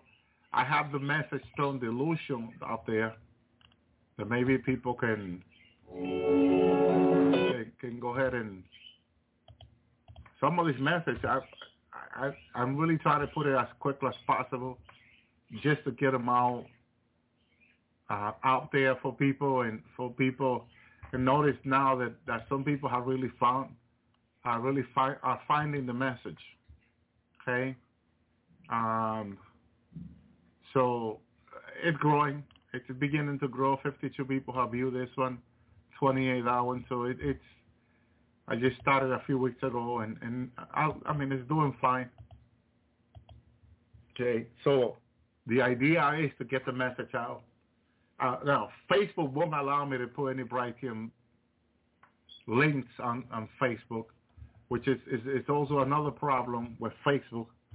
And there's still so many people on Facebook that follow our ministry Because uh, a lot of people will say, Brother why you're not posting uh, your message on Facebook? But, you know, we're trying to do what we can. But it, it see that uh, now I'm trying it. They won't let you. They won't let you. Facebook won't let you. It, all these sites are being manipulated. It's just so sad. Okay, but going back to Daniel 12 2. Many are those who sleep in the dust of the earth shall be awakened, some to everlasting life, and some to shame and everlasting contempt. Well, this, this is in Revelation also that uh, there will be people who will reign with Christ a thousand years, Revelation 20. But there will be other people who will not. Okay? Because you need to, if you die in Christ, you'll be able to overcome the second death. But those that, that who die in sin, unrepenting, cannot overcome the second death. And this is important to know, my brother and that in Christ you will overcome. Without Christ you cannot overcome. And this is why there is a second resurrection. My brothers and sisters, See, some will be for to shame, which is hell in the lake of fire, and some will be to everlasting content. Eh, life, life, some to everlasting life, which is eternal life of Christ. Amen. But it, it's right there. It's like a 50-50, some, some, 50-50. Then that our wives shall shine as the brightness of the firmament, and they that turn many to righteousness as a star forever and ever. Okay? the brightness of the feminine, feminine is about a hundred a hundred light bulb in example. But over that is a thousand and a million. So we're gonna shine like a million in heaven, the bride of Christ. Okay? So powerful, the firmament is light up by the sun. We're gonna be more powerful than the sun in Christ. In other words, to give you an example. Okay? We're going to shine more powerful than the sun itself. The sun will not compare to us. Okay? So it's like one of us can come to the earth and light it up like the earth had never been lit before. Okay? It's going to be incredible. It's going to be incredible. And that's the people that the Lord's coming back, his army, to destroy the army of the devil that the Lord showed me. Amen. So it's important that we make it through, that we get there, that we overcome in Christ, that we, we get caught up with the Lord in the air, which is coming soon. Amen. And even those, because I know I'm, speaking to the staying behind too. If some that are listening stay behind, don't cry out to Jesus for help every day. Do what you never did that you should have done before. Cry out to the Lord for help. Lord, I need food. Cry out to him. Lord, I need protection. Cry out to him. Okay? And if you're going hungry, don't worry. You're not going to die. Cry out to him where all you can. Okay? And this is a fact. People that are going to stay behind that have listened to the Lord hour, an example, will need to cry out to the Lord for seven years. Now, it's like you never cry out to God even for seven years. Now God wants you to cry out to him during the seven-year Great Tribulation. And you will have many reasons why this time. Right now, you may have excuses. In the Great Tribulation, I heard a prophecy from the Lord that very soon there will be no excuses. Wow. People can ask, Shalom sister, uh, Jesus my rock. People cannot use no more excuses anymore. And that's the fact of the matter that is coming. No more excuses. Verse 4. But thou, O Daniel, shout out the word, seal the word, seal the book, even to the time of the end. Okay? Even to the time of the end. Many shall run to and fro. Knowledge shall increase, shall be increased. And this is why we're seeing the rise of AI. This is knowledge increasing. Because you know how AI works. You create a model and you throw in a lot of info, a lot of knowledge, a lot of information. And that model uses that information And that's Ai. That's what we call Ai. But behind that model is a demon that they don't tell you. They'll tell you that how the model supposedly come together and how they throw in the information, but they don't tell you how the demon works behind it. My brother and sister, there has to be a demon behind it. Okay? And that's where you take it in prayer before the Lord if you don't know, if you don't think, if you haven't seen it, if you have a hard time believing it. Every time you have a hard time believing something that someone is telling you from the Lord, simple. Take it into fasting and prayer and ask the Lord to show you a dream or vision. Don't frustrate yourself. Don't say I'm confused. Don't don't call the person for profit. Just take it in prayer before the Lord, fasting and prayer. Ask the Lord in fasting and prayer. Ask him to reveal it to you. No problem. The Lord has no problem revealing it to you. He has done this since the beginning. Every time anyone in, through the Bible since Genesis had asked him, he has shown to them what they needed to know. He has no problem showing anyone or reveal himself to anyone. Verse 5. Then I, Daniel, and I say this because the Lord, a few months ago, I had this conversation with you. I think it was last year. He says to me, why do my children think I'm hiding myself from them? I'm not hiding myself from them. Hallelujah. If they come to me with all their heart, they'll find me. I will reveal myself to them. And that's where it comes Matthew 5a. Blessed are the pure in heart because they will see God. Jesus is God. And if you want to see him, you got to ask him to purify your heart. Now, it's not easy. Okay? But there's anything impossible with the Lord? No. He can he can do anything with anyone. My brother and sister, with anyone. Thank you, Lord. So if you go to him and you repent your down and believe, you ask him to help you, and you call on him, you ask him to purify your heart, to do it whatever it takes, even if it's hurt, hurt, because it's going to hurt. He'll do it. And then you'll see the Lord. You'll see, you'll see wonderful Jesus. Get a revelation of him. Daniel 2.05. Then I, Daniel, look, and behold, there stood two other, one on the other side of the bank of the river, the other on the other side of the bank of the river. Hallelujah.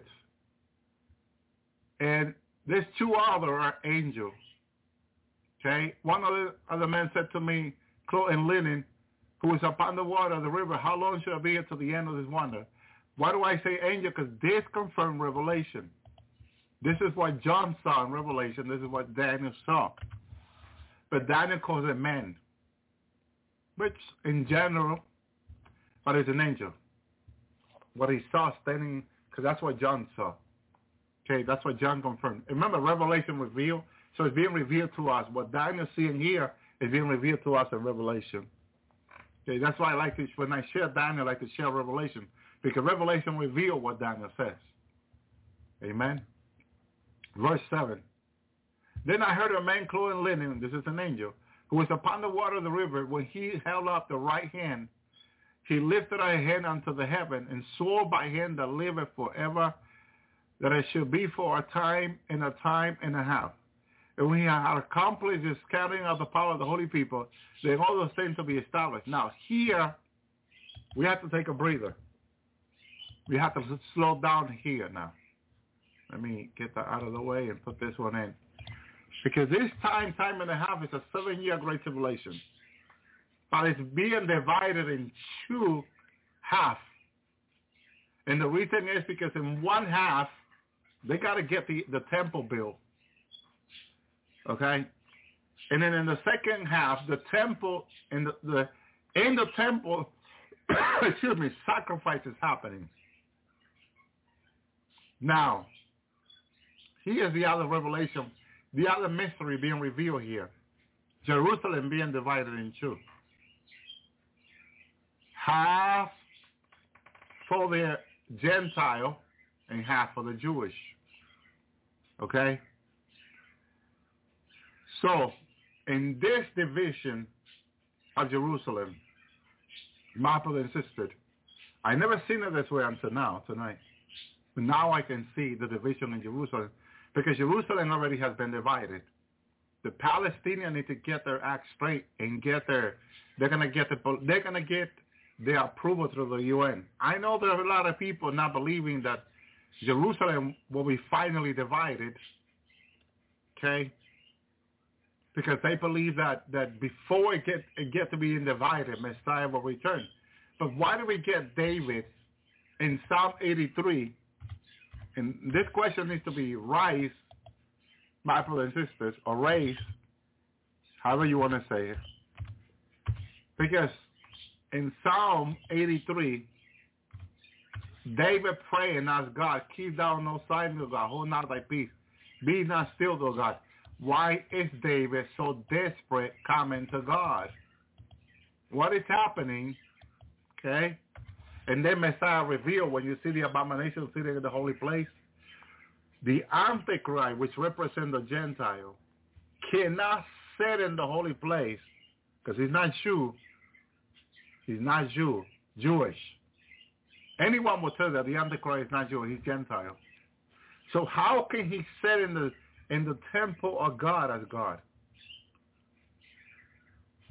The only way it can happen is if the Jerusalem is divided. But it says that one part has been given to the Gentile, my brother and sister. So the question is, the part given to the Gentile, my brother and sisters, is the that part needs to be tied in with hallelujah. I'm I'm looking up the the the, the verse. Hallelujah. Thank you, Lord. Praise you, God. That Jerusalem given to the Gentile. Or the part where the Gentile occupy. Hallelujah. Okay, here it is. Revelation 11, 2.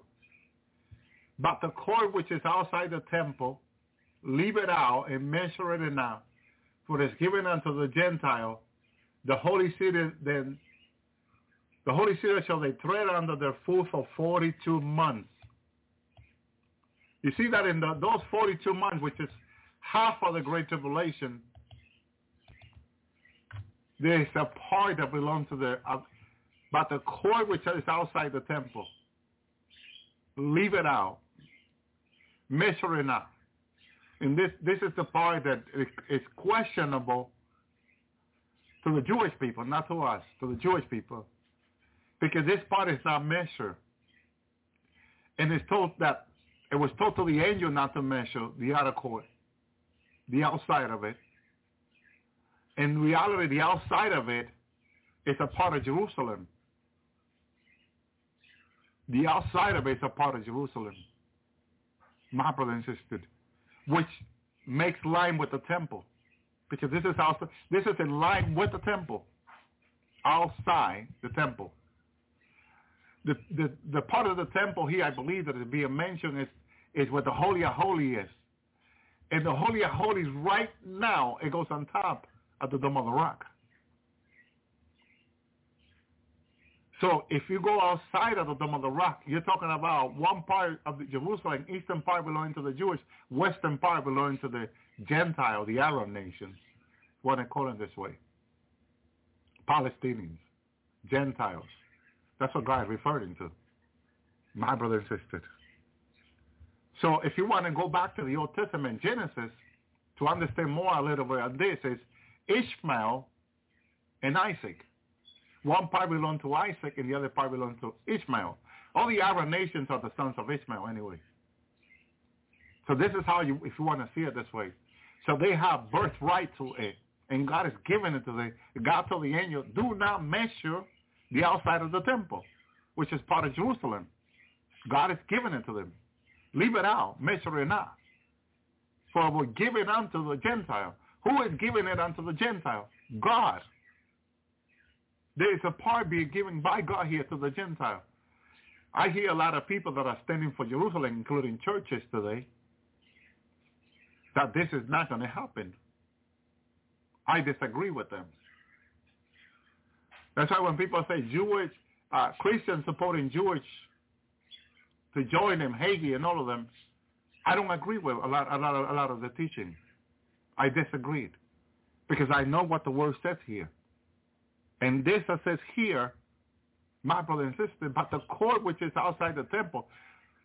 First of all, if we go to Revelation 11, which will help you understand what we're talking about, what are we talking about and what God is saying here. Thank you, Lord. Uh, Revelation 11, and there was given me a, a, a reed like unto a rod, and the angel still saying, Arise and measure the temple of God and the altar, and then that worship therein. Immediately, when you read this, you assume that the people that are adoring and worshiping are Jewish people. Okay. Who would disagree with you on that? Okay, verse 2. But the court which is outside the temple, leave it out and measure it not. And the reason why we believe this is this this this temple and all that's for the Jewish people because it's the first temple given to the Jewish people during Solomon. Herod reconstructed the temple later on, which took 42 years to, to rebuild. But Jesus said they were going to be broken down again. Comparing it to his own temple in three days, in which the rabbi were all whoa, tearing their clothing about it. But it happens anyway. Because the Lord can, Lord, Lord will never say anything that will not happen. Everything he says happens. And it happened. The Roman came in and destroyed it. Since that time, the temple has been, been broken and never been restored. Got the Wailing Wall, the only part that is still standing. Then the, through the, because of France and all them, the Palestine, the, the Arab got to build the Dome of the Rock okay, the European country. And I don't, I'm not surprised if fallen angel, okay, fallen God, fallen angel, with the one including Zeus, who helped the, the, the Arab build the Dome of the Rock. Because the, the formation of the Dome of the Rock is a fallen angel formation. I don't know if you've seen the, this, watch photo online of the building of the inside of the Dome of the Rock. The formation on top and all that. It's the same formation that Zeus, fallen angel, in, in European country had made. They made the formation as, as fallen angel in it. So the, the fingerprint of fallen angels in the Dome of the Rock. Why? Because they knew what it represented, what abomination it represented and I'm sorry for the Arab, don't mean to offend anyone, anyone. But the truth is the truth. My brother and sister, it has to be said. And you can study you can pray about it, you can see God about it. My brother and sister, all those behind it had fallen in your fingerprint in it. My brother and sister, in the Dome of the Rock. Verse but the outer court, the temple outside measuring enough for is given unto the Gentile. The holy city that they should pray under the foot for 42 months. Who said this? God. Who revealed this to Solomon? The Lord, God Almighty. Okay? If anyone disagree with this, disagreeing with God. Simple. Okay? Always support the Jewish people. This is not going to happen. It's going to happen. Jesus said, when you see the abomination sitting in the holy place, talking about the same thing.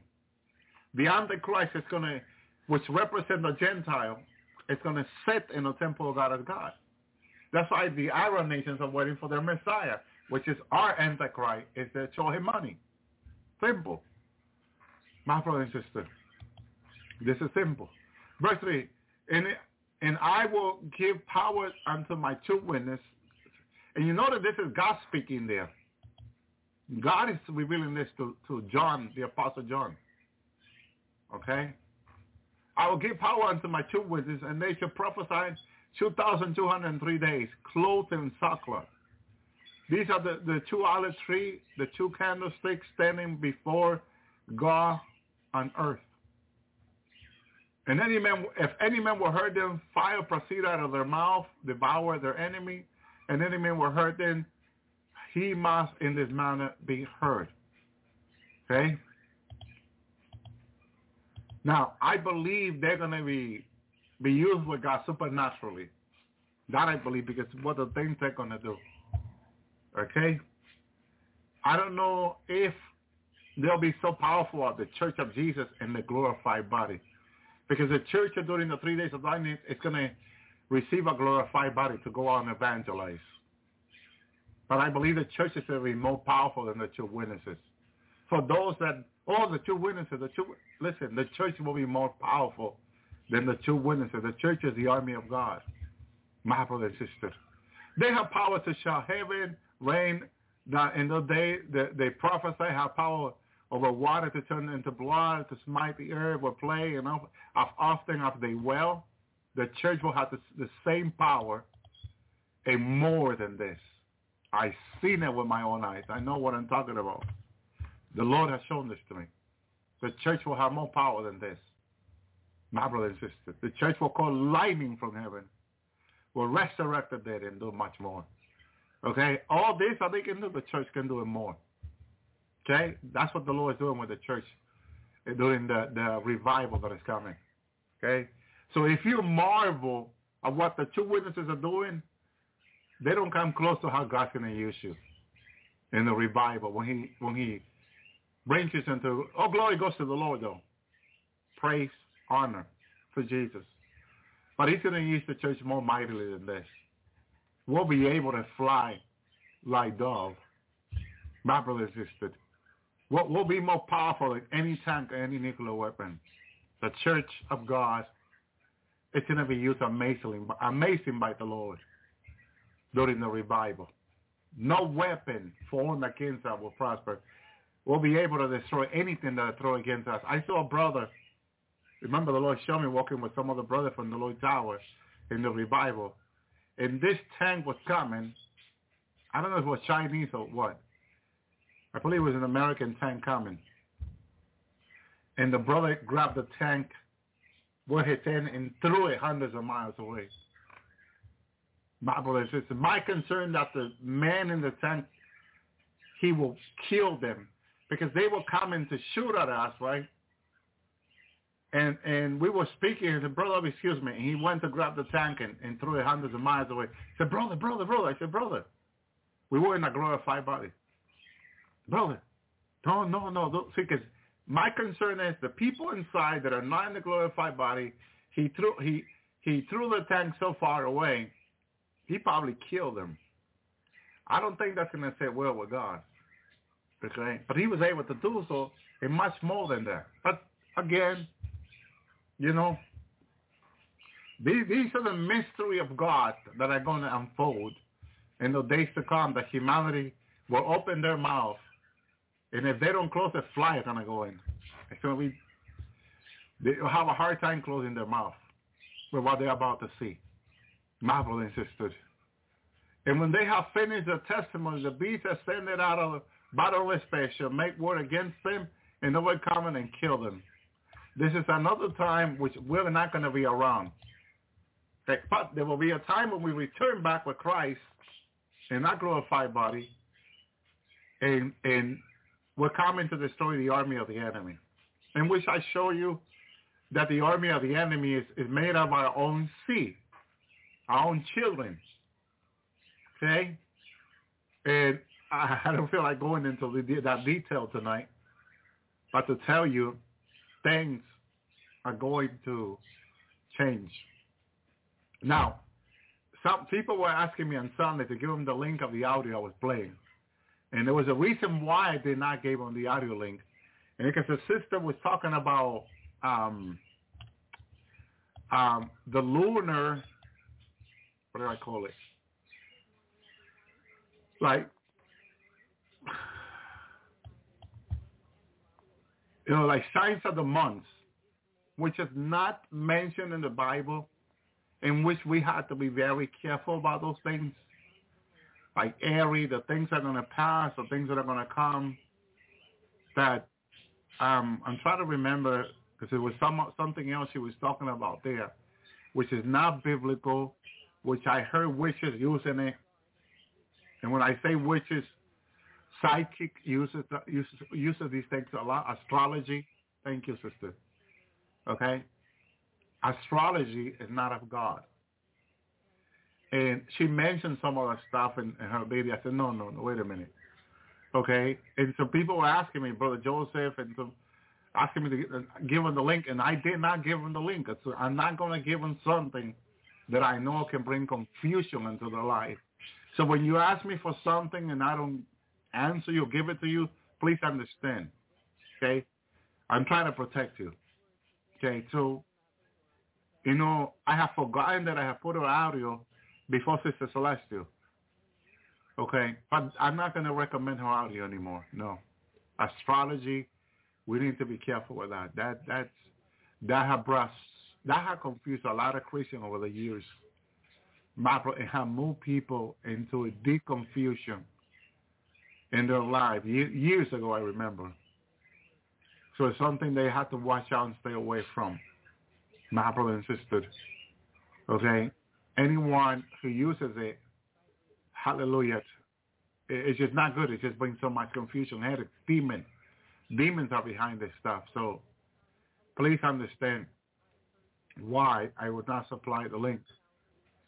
Okay, Sister Shirley, look, I was telling someone, Brother Ben, I believe it was, I was asking the Lord about Sister Shirley, and immediately the Lord let me know that she she was his, his servant. But when I asked the Lord about some other people, no, he stayed quiet. He would not answer me. But when I asked him about Sister Shirley, he answered me. Right. So, as to me, I learned that a quietness from God, when he doesn't answer you, it means a lot. He's saying a lot to us. Okay? That means we need to pray. We need to ask him. We need to seek him. My brother, especially when someone uses astrology in an audio and a video, that that opens the door for demonic attack in people's life. And I'm sorry I play her audio without seeing these things. And I'm like, listen, like, oh, oh, oh no. Okay? I believe the name of her channel is Seeking Heavenly Things. Don't, please don't. If you do it, you're on your own because that, that can bring confusion to your life. Okay? I will I will continue to ask the Lord more about other people. Well, I hope I get more from the Lord about other people. Okay? Thank you, Lord. So, um, Sister Shirley had it down with you today. My brother and sister, let me see. Thank you, Lord. Thank you, God. Thank you, Yeshua. Thank you, Jehoshua. Hallelujah. Therefore, hey, I'm trying. I know I uploaded her audio. So, thank you, Lord. I mean, I know I have it, but I loaded it. I guess it had some problem. Okay, but yes, yes. Um, Sister Shirley, the Lord, uh, her her message. She's the Lord gave her the message. My brother and sister Shirley, since she's from Canada, and you can go to the Lord about her too. Anyway, always, we always have to seek direction and confirmation from the Lord. Amen. I like to play this out in the last because the confirmation there is so clear. Thank you, Lord. Thank you, Jesus. Uh-oh. Okay, Sister Shirley. Uh-oh. I apologize. I'm having audio difficulty here. See if I can play her now. Good morning, everyone, and thank you for joining me once again on my YouTube and Rumble channels. Today is May the 9th of 2023 and I'd like to share another word with you from the Lord this morning. For those of you who are new to this channel, the content on this channel are words of encouragement for the body of Christ regarding the end time days we are living in. These words are presented as they were received through spending time with the Lord and journaling. And for all of you who have been following my channel, welcome back. May all of you who hear this word today be encouraged that we are truly in the end times, which are times of difficulty, but also of great victory. This word today is another word that speaks of the Lord's coming, of the time when we as his people will be taken up to be with him. And so, though the events of the end times are many, this is one that is truly victorious for the body of Christ. Be blessed as you listen to this word today. This word is titled The Day of Salvation. I'll begin by reading scripture. 2 Corinthians 6 verse 2. For he says, In the time of my favor I heard you, and in the day of salvation I helped you. I tell you, now is the time of God's favor. Now is the day of salvation. He who has ears to hear, let him hear. Soon a new thing will be made manifest in the earth. Those who have longed for the Lord's coming will rejoice greatly, for the Lord shall come, and his reward shall be with him. Those who have faithfully sought him will find him, for he shall come and dwell among his people. The old shall pass away, and the new shall come. I am about to vindicate my elect, says the Lord, to snatch them up. Those looking on will marvel at this. They will be struck with awe as they see the clouds roll back and the elect rise to meet the Lord in the air. A triumphant procession shall march through the land, declaring the workings of God. The testimony of Jesus shall go forth into all the earth. Those who eat and drink of the table set before them will go forth with singing and dancing, and every enemy shall be crushed beneath their feet. They shall go out with great authority to reign and rule over the nations with Christ. They shall triumph over the accuser of the brethren and subdue the enemy with the testimony of Jesus. The wicked shall be cut off and the righteous shall inherit the land. Stand fast and do not waver, for the time is short and these things shall come to pass. I am releasing my authority into the lives of my servants in this hour, says the Lord. Great authority is being released and an army is being put into place. Spiritual wickedness in high places is being brought down and the righteous shall rise up to take the land by force. These are the words of life. Walk in them.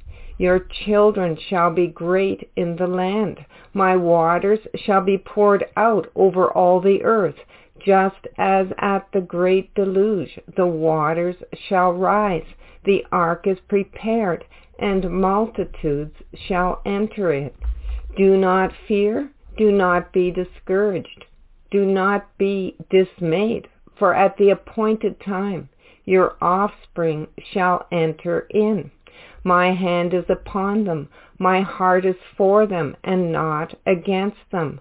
I'm about to go forth on their behalf to take back ground in their lives the enemy has stolen. I will bind up the hands of those who would do evil against them. Every enemy hold will be broken off their lives. This is the day of the vengeance of God. Take hold of the rope that has been stretched out to you and climb up, says the Lord. The rope is hope. Do not let the enemy rob you of your joy.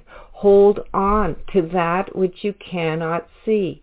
Cling to that which is good. Open your eyes of understanding. Acknowledge that the Lord is good, that his mercies are new every morning. Do not lose hope, my people.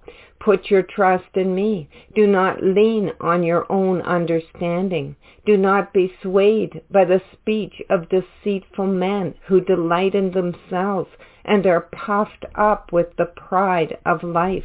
But put your trust in me, and you will enter the land of milk and honey, the land where every need is provided for. The enemy prowls around and is bent on bringing confusion. Do not receive what he brings. Acknowledge the Lord and the promises of God toward those who love him and are called according to his purposes. Cling to that which is good, and you will see the salvation of God in the lives of your children. The roots of bitterness will be plucked out of the hearts of men, the roots of hatred and striving pulled up. The soil is being ground up, and the roots are being loosened. When the roots are up and out, healing shall come quickly. And instead of bitterness and hardness, there shall be a softness and a heart of compassion for those who are oppressed. He who has an ear, let him hear what the Spirit is saying. A time is coming when those who sit on the outside will be thrust in. No longer will they observe and judge, but they shall be thrust in to undergo severe shaking, struggle, trial, and tribulation, and will be forced to surrender at the feet of Jesus. No longer will they mock the work of my Spirit in my people, says the Lord, but they will be put to shame in the day in which I do these things. Those who have faithfully received of the work of the Spirit to purify the bride and have longed for clean hands and a pure heart will be given great authority in the realm of the Spirit. They shall be rewarded with much and put into position of great authority. To those who have, much will be given, but to those who have little, even that will be taken away and given to those who have been faithful, says the Lord. Put away fear and apprehension and know that the Lord your God will vindicate you, that the enemy will not be able to steal away the work that I have done in you. I have built you on a firm foundation, and you will be able to stand through the test that is coming upon the earth. Everything that is will be judged by my Spirit. If it is built in God, it will stand. If it is built on another foundation, it will fall. Get ready, for I'm about to pour out my spirit in great waves of judgment to judge the works of man. Only those who have been building on the redemptive work of my spirit in this day will be able to stand. Rejoice, my people, for this is the day of your salvation. The nations shall be judged, and a reward is waiting for those who have been made ready to enter into the presence of the Son.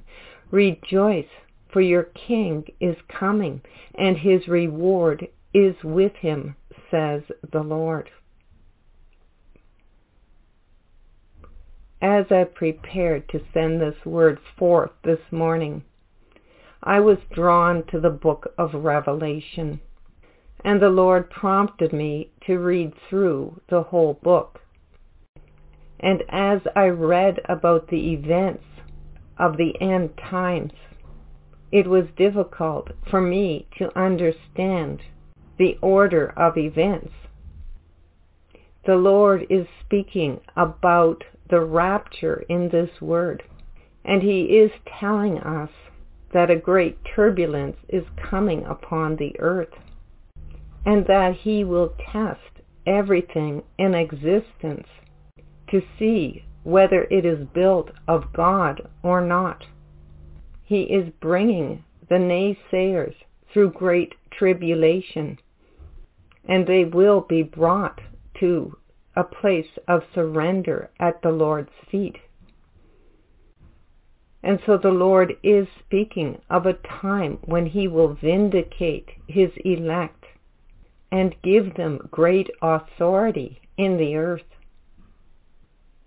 I confess I do not have a full understanding of the end time events, but in this word today, the Lord once again is reminding us that his coming is very soon, and it may be sooner than we think. Maybe most of the events spoken of in the book of Revelation are already taking place as the enemy does his dirty work in the world. But we can be confident the Lord will expose all those things that are hidden and the truth will come out. Those things that have confused us will become clear to us and we will begin to see the exact times we are living in and recognize that the rapture could happen at any time. But whether it is sooner or later, the Lord is telling us that this is the day of our salvation and for the reward for our faithfulness to trust and believe in the Lord Jesus Christ. I hope this word today is an encouragement to know that the times of trial and struggle and tribulation that we have been going through has been leading us on to that great day of his return. Thank you for listening today. May the Lord bless. Hello again and welcome to the Master's Voice. I am Celestial and you are welcome to this channel. To old and new subscribers alike, you are very welcome. If you are a new subscriber, you are welcome to use the playlists on this channel. That is where all themes have been helpfully arranged for you. There are different themes. There is the Russia and China playlist, which is by far the most important playlist on the Master's Voice. There is also the the Sin series, which is, I think, essential for new believers. There are many people who have just come to Christianity and they have no idea what things the Bible calls sin, either because they have not been taught or they have not, for I believe in spiritual responsibility, taken the time to go and study the Word of God for themselves and understand what it is that God requires of a holy people. You have come to basically Mountain Zion where the Lord is sitting in great and almost unapproachable light and glory. Therefore, just as you would want to get to know any other person by understanding what they like and do not like, it is essential to face time with the Word of God so that you can learn the character of God, so that you can learn the heart of God, so can you so you can learn the motivations of God and so that you cannot be deceived. This is great advice for you whether you've been in the church for 50 years, whether you are a pastor yourself. None of us have attained. We are still in this heavenly walk. We are still trying to make it into the eternal kingdom of the Lord Jesus Christ. And until we actually get to sit at that wedding supper and see our little name tag we are still in a position where the enemy can strike and the enemy can deceive and the enemy can capture and the enemy shall capture many, many trophies in the last days. And so if you do not want to fall prey to the first thing that Jesus named in Matthew 24 in verse 4, when he says, take heed that no man deceive you. That means that you need to have the word of God hidden in your heart, for it acts as this amazing filter whereby when you hear lies and you hear flesh and you hear carnality and you hear people telling you their beliefs in place of the truth of God's word, you will have something like an electrified fence that will zap those lies and cause them to fall harmlessly at your feet. And understand that we are in a time period where the deceptions are getting world class. They are getting so good that they sound good. I spoke once about how if you have a sick dog and you want to give the dog tablets, you're not going to bring those chalky, untasting, untasteful pills to any animal, your cat or your dog, and give them those awful pills. You will hide it in the animal's favorite food and give it to them. That's also how people poison pests and vermin that are bothering their property or in their house. They will hide the pellets for the rats or whatever other animals in food. And then the animals come and eat it and then they crawl away to die. In the same way, when you hide the word of God in your hearts, the lies shall crawl away to die. Bless Jesus. They shall perish out in the field, and they shall go back to their caves like the strangers that they are. But they will not take you over, and you will not be deceived, and you will not have to die a fool's death in these very dangerous times. It is necessary to read your Bible, to love your Bible, to not look at it like a chore or think that it is something you are doing to make God happy. Surprise, God does not need you to read the Bible for him to be happy. God is good all day long. Also, he knows the Bible. So the person who needs to know the Bible to be able to interface with him correctly is us. You hate this word, you hate yourself. You don't know this word and you're walking around and calling yourself a child of God. You are just as good as somebody who is walking around naked down the main street and thinking that he or she is fully clothed. So you need to know this word of God. Whether you're an old Christian or a new Christian, you need to start somewhere. If you're new, start in the New Testament. Start getting to know the character of the Lord Jesus Christ. Do not neglect the Old Testament. The Old Testament is the perfection of Jesus hidden in these stories, hidden in these scriptures. It's also the perfection of the Father. And if many people knew the Old Testament, if the Old Testament was actually properly taught in churches and properly taught by people who understand it on YouTube, the church would not be so deceived. The church will not be neck deep in this fake God is love theology, which is God just has one job to love, love, love, love, love, love the sinner, love the sin, love all the lies. That is not who God is. He is not into sin. He is not into defilement. He is not into people who lie and cover up their sin and then think that it is his job to keep extending them grace. The Bible tells us that grace does not abound so that sin can abound more, meaning that God will not keep giving you a get out of jail free card for you to go back to your vomit and then say, thank God, he's a loving father. This too is deception. And so whether you're old or new, it is your job to get to know the character of this God that you have come to, to learn him for yourself so that nobody will put a bag over your head and carry you off in the back of a truck to sacrifice you in some kind of demonic occultic church to their own whims, to their false gods, to their Masonic brotherhoods, and then leave your family heartbroken and wondering how you could be part of a cult. And so, today the prophetic word is this. Introduction not completed.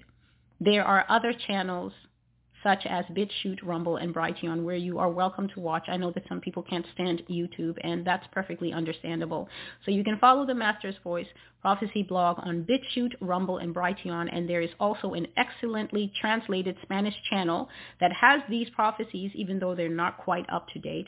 It is called La Voz del Señor. There's also a blog for that, and I will try to start adding the link under the old videos as I have time. And so you can look under the description box to find out more about this ministry. You can look under the description box to find out what today's prophecy is about. Today's prophecy is about the great falling away. The fact that we have come, as the Lord Jesus Christ is saying, to the end of an age. We have come to the end of the age of the blended church the church is now going to be exposed. And I think that it is wonderful of God to go ahead of the curve and expose his church himself before the devil has a chance to do it. It is just unfortunate that the tool that God will use to expose the blended church is the devil. It is deception. It is grand delusions, all kinds of levels of deceptions and delusions that will be operating in the hearts of people. And that is how we are going to see the wheat separated from the tares. The actual grains of rice coming out of the husks and the husks will simply be carried away like chaff on the wind because we know that when you take rice out of that outer husk, it is the rice that has weight. It can go up into the air. That will be the testing and calamity. But it will always fall back down into the tray. However, the chaff, because it has been separated from the rice, will go up into the air and be blown off to judgment. This is what is going to happen. The great falling away is going to separate who is a true believer and who is not. And that chasm will be so wide that no matter how much you love someone, please listen because this is a painful reality that many people are experiencing already. You might have already loved your, lost your loved one to painful choices that they made a few years ago. You may have already lost your loved one and they're still alive and well now and they hate you with the fire of a thousand suns. They don't want to hear anything that you have to say. They believe that you are deceived and you know that they are deceived because they are following after a false gospel, false expectations, and their false God, who is called another Jesus, fake Jesus, in his bathrobe of love, is the God that they believe in. And the day will come where God, Jesus Christ, will humble fake Jesus. The true Lord of hosts will burn up that effigy that many people in the church believe in.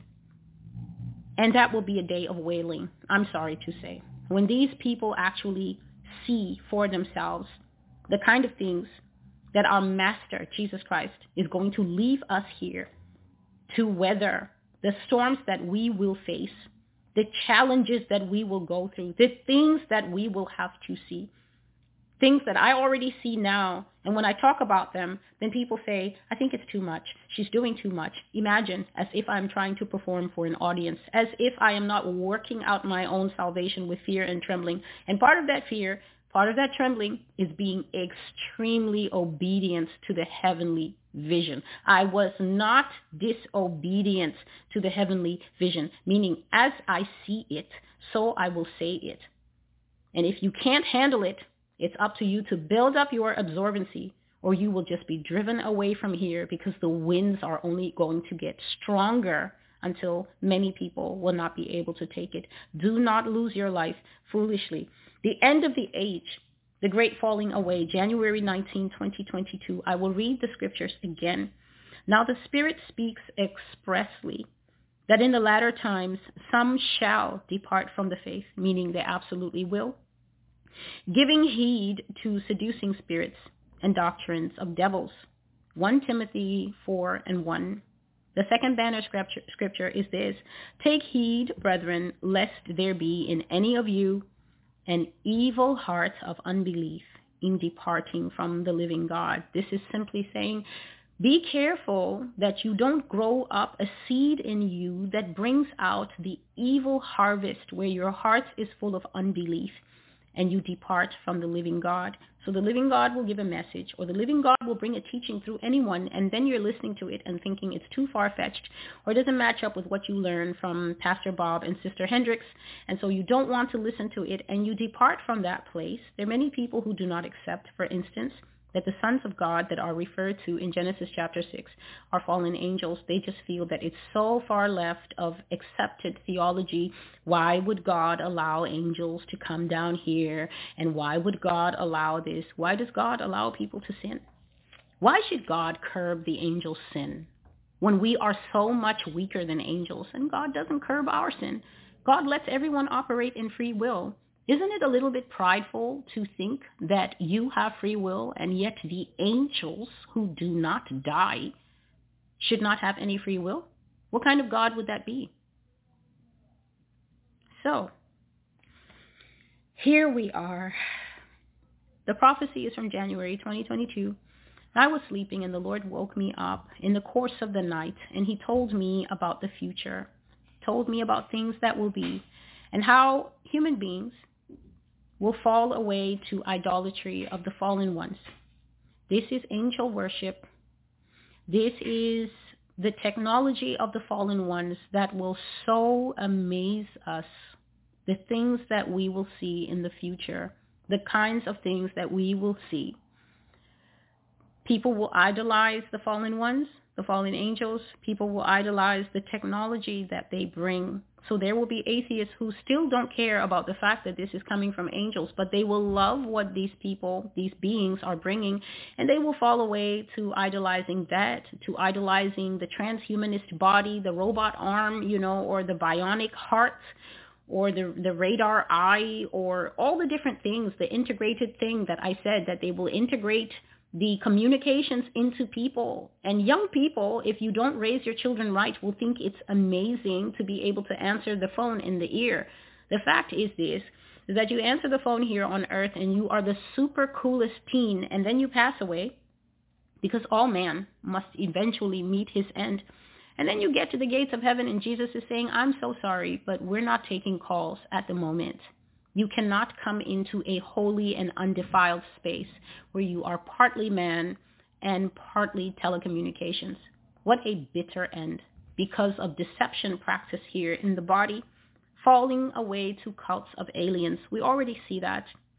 If you are parents out there, please be mindful of your children because there are a lot of young children in these comment boards there are a lot of young children under the chat boards of videos from places like the History Channel and, and Gaia, and also grown adults who unfortunately don't know better because their minds are already being deceived, saying that, oh no, we await the coming of the light bearers. We await the coming of the enlightened ones. They will share their enlightenment with us and they shall help us to transcend our evil nature that has wars and hates one another. And we will all be one family. We will be the food of these beings. So if one family means being the meat of beasts, then I guess it has a different meaning from what God would intend us to understand.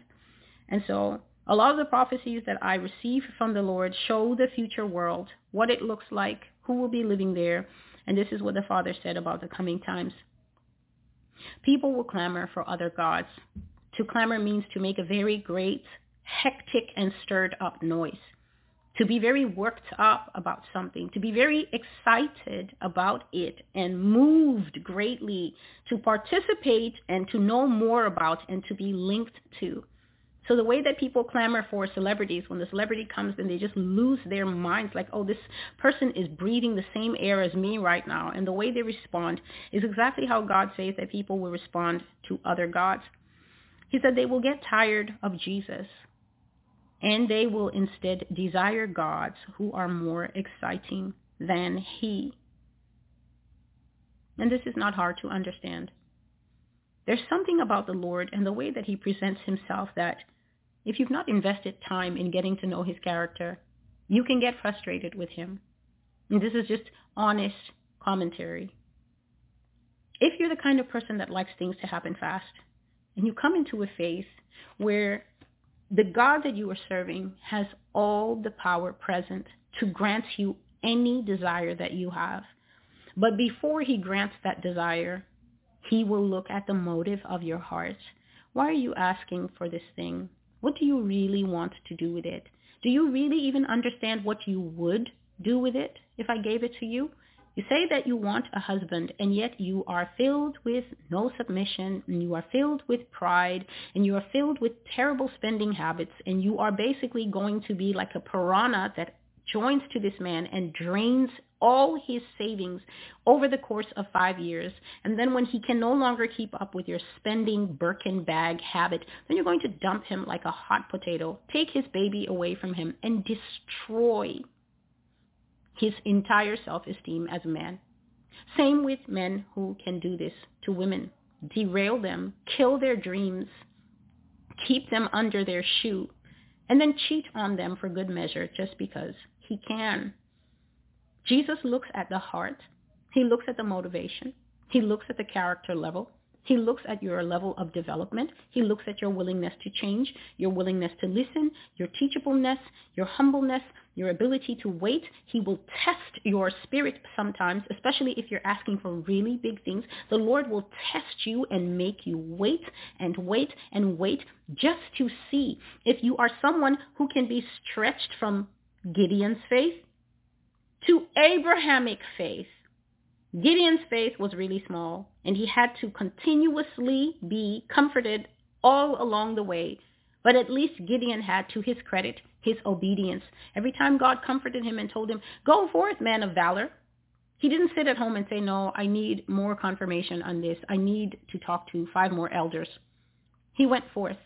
Abraham's faith, God would speak to that man, and a huge period of time would go by before God had another conversation, at least a recorded conversation. And Abraham continued in the faith for 25 years until the faith was so big that it went off camera. It was so epic that this man is now called the father of faith. And so go, though God can do anything immediately, he does not because God is interested in well-rounded children, children who are very polite and humble and are not grasping far above their station, and people who are able to trust him and wait upon him with love. And even when they're sad that they've waited for the thing a long time, they will still say, you know, though I feel a little incomplete without this, I do love you and I can still worship you because I'm able to separate my relationship with you with my hope or desire for this thing. Most people think that they're one and the same. God is only good when he gives them something, and he's an evil, horrible troll person when he takes too long. Why is he doing this to me? He gave it to her, but he won't give it to me. God watches all those things. And so God is saying that people will be more interested in God's First of all, that you can see. You will be able to talk to the fallen. They will be here in person on all the talk shows, especially the good-looking ones, answering questions and saying, we have come to elevate you. And their voices will sound like the rushings of many waters, and people will think, oh, he speaks so well, and I feel soothed listening to him, because this is what the serpent does. He will soothe. He will offer protection. He will give instant gratification to the microwave generation, and they will follow after him, after them, after it, like lemmings. They will want gods who are more exciting than our Jesus. They will want masters who are willing to share power with them, gods who will make them gods. This is offering a fake form of eternal life. The youth elixirs that I have spoken of here how women will be greatly tempted to drink potions that will wash and wipe away the years, that will take you back to the youth of 16 years old when you were rosy-cheeked and you had not a care in the world.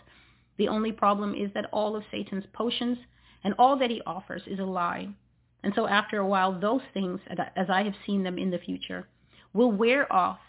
And because they are spiritual magic, they will twist and make a woman or a man more hideous and more aged than they were before, leaving you no choice but to go back and get more. And thus the cycle will continue. Masters willing to share power means that they will share technology, especially here in America. America loves technology and information sharing. She has a very greedy grabbing inside to be an innovator at all costs. And God has revealed that in this country, people, the leaders in this country do get ideas and they do get technology and they get plans and agendas from the fallen ones. So gods that will make men gods will be much more interested than Jesus who is only making men fit for heaven.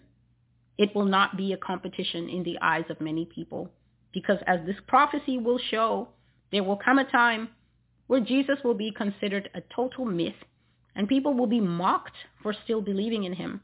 It will be as if you have placed your faith in an archaic storyline and people will tell you to your face that Jesus has been debunked.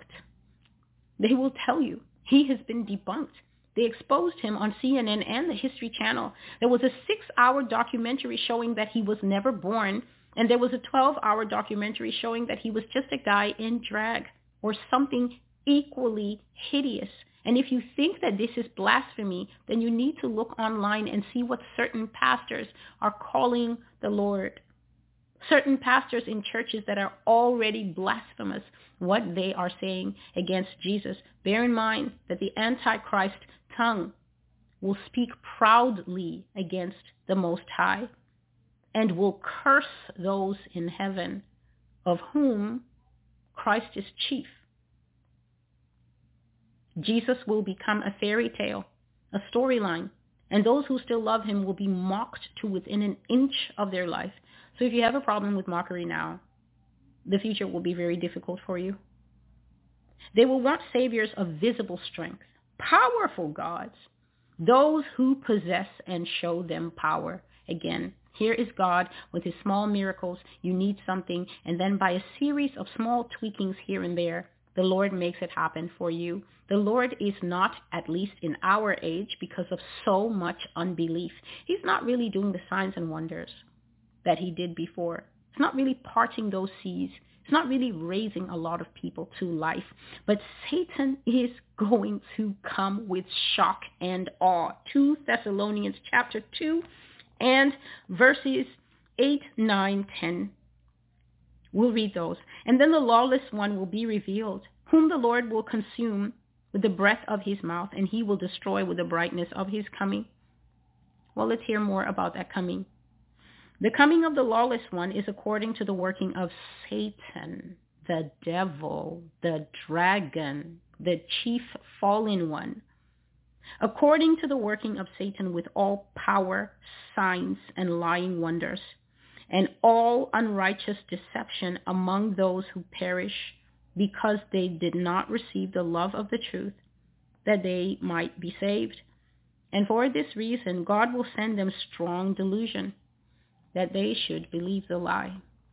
So once the strong delusion gets working, the power, the signs, the all deceivableness, and the wonders that Satan will be the master of will carry away the group that God says is perishing because that group is unrighteous and hates the true gospel and hates the true mannerisms of the Lord Jesus Christ. A God that displays power. Gods who show power.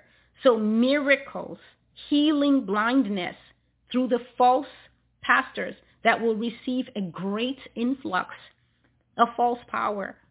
It's been said on this channel that there will be those who are working the works of God. They will be working miracles in the last days. There will be signs that will astound in all God's church. But the false ones are going to be like Jannes and Jambres. They will be working the same works and the Holy Spirit has said that this will be the battle that will test discernment. For how are you to know when a man rises to life by what power it has been done? The Pharisees always ask Jesus, by what power have you done this? By what power have you done this? He does this by the power of Beelzebub. And then he would answer them, if it's Beelzebub's power that cleansed the leper or opened these blind eyes or healed the lame, whose power is it that your acolytes are using, how will you know who healed the cancer? Because most people are so fleshly that they will simply take the cancer's healing as an automatic sign that it is God. But the false ones will be doing powers, signs, and wonders.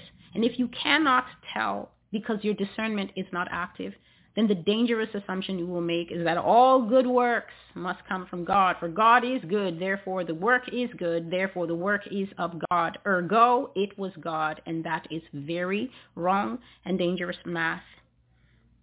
They say that they will not want a God who mostly uses words to display himself.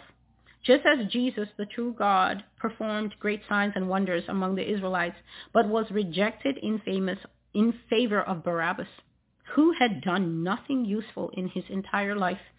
Jesus in the end times will be rejected for idols of human invention, self-worship, and false gods who will convince man that there is no merit in following the true God at all. And one such idol is this emaciated looking man by the name of, I think his name is Yuval Harari. If you actually want to see the fulfillment of I think it's a, it's a verse from one of the Psalms that says that the tongue of the proud walketh throughout the earth. Then you have only to look at that little man going to many symposiums and conferences, saying things that would cause someone's heart to freeze with the confidence against which he speaks of our God, saying that our God's design is flawed, that he did not think things through, that he made man with so many caveats and without enough fail-safes to make man a long-wearing product. This part of the prophecy is called other gods. So the Lord is talking to me in the middle of the night, has woken me up for this conversation. And he says that people will hate him.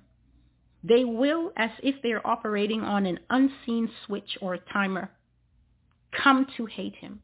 So by a single stroke, as in nobody will be able to explain when did it get this bad.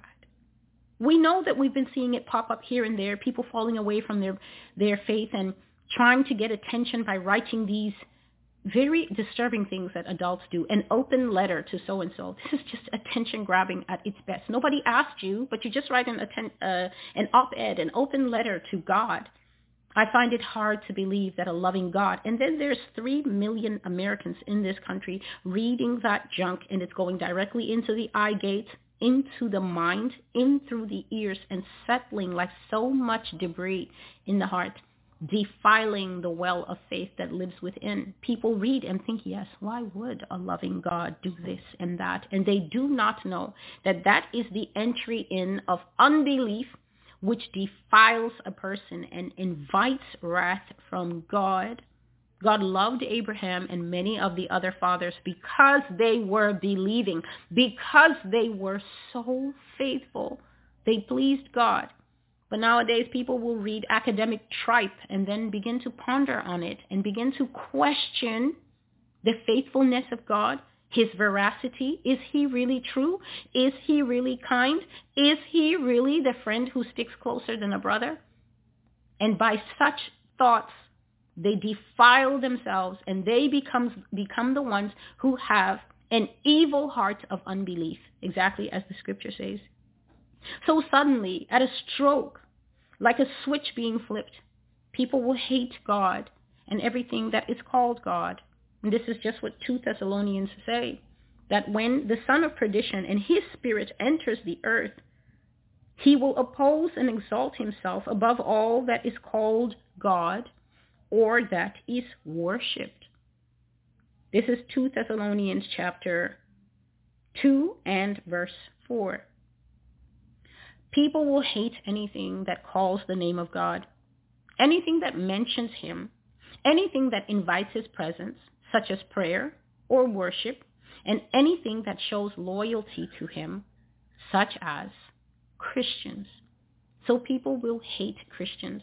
And I have done my level best to prepare Christians for the time that is coming that is not the time that they are expecting, where they will be loved and they will be gathered to, and people will want to hear what they have to say. But as the Lord says, they will be persecuted and put to death.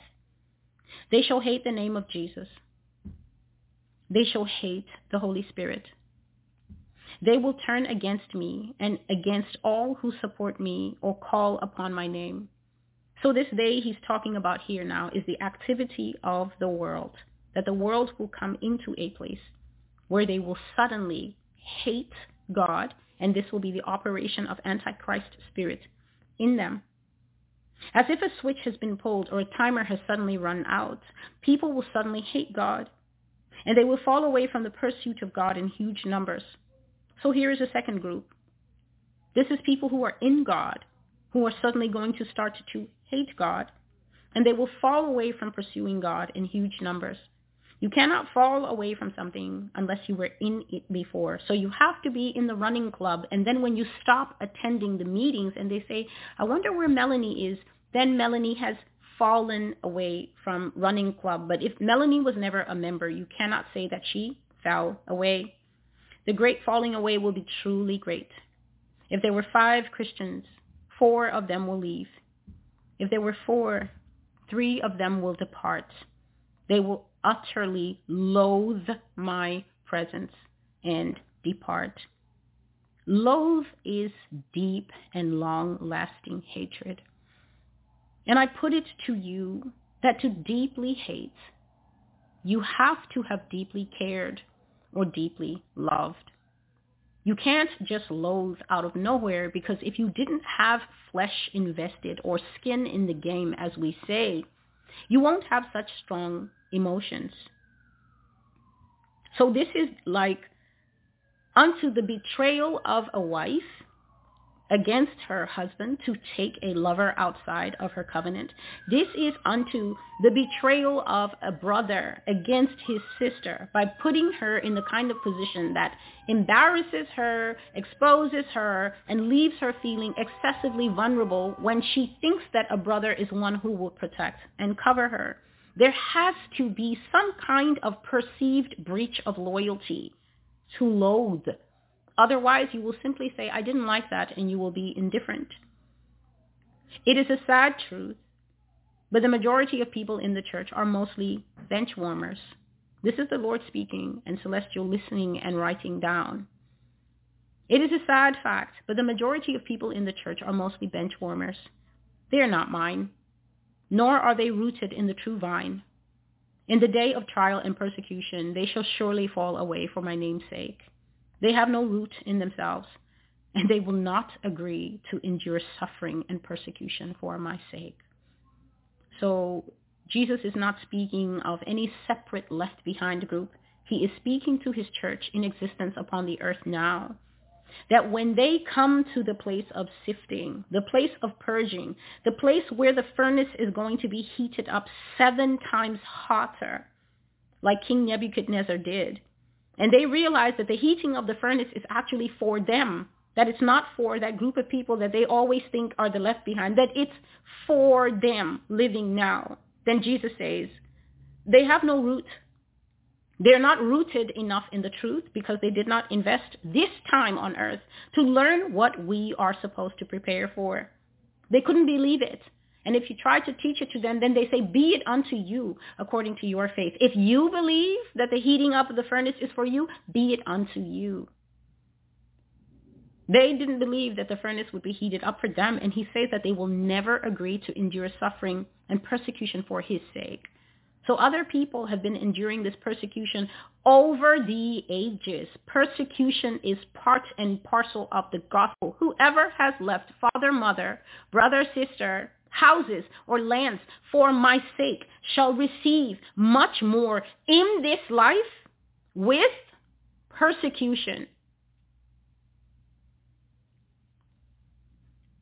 They will go and the churches will remain empty, waiting for the great end times harvest that I will call in from the fields. The fields are white with purpose, white with harvest.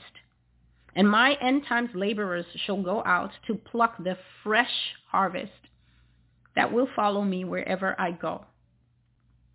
The church will depart, and the new church will come in. See to it then that you do not cast away your confidence, for by it you have a great reward. So the Lord is telling us clearly that the time is coming when offense will drive the church out of the church. So this is being offended with your brother in the church and the oil that oils human relationships is going to start running dry because the Bible tells us that in the final days men will become lovers of themselves. They will be quite intolerant. They will be unforgiving and stone-hearted.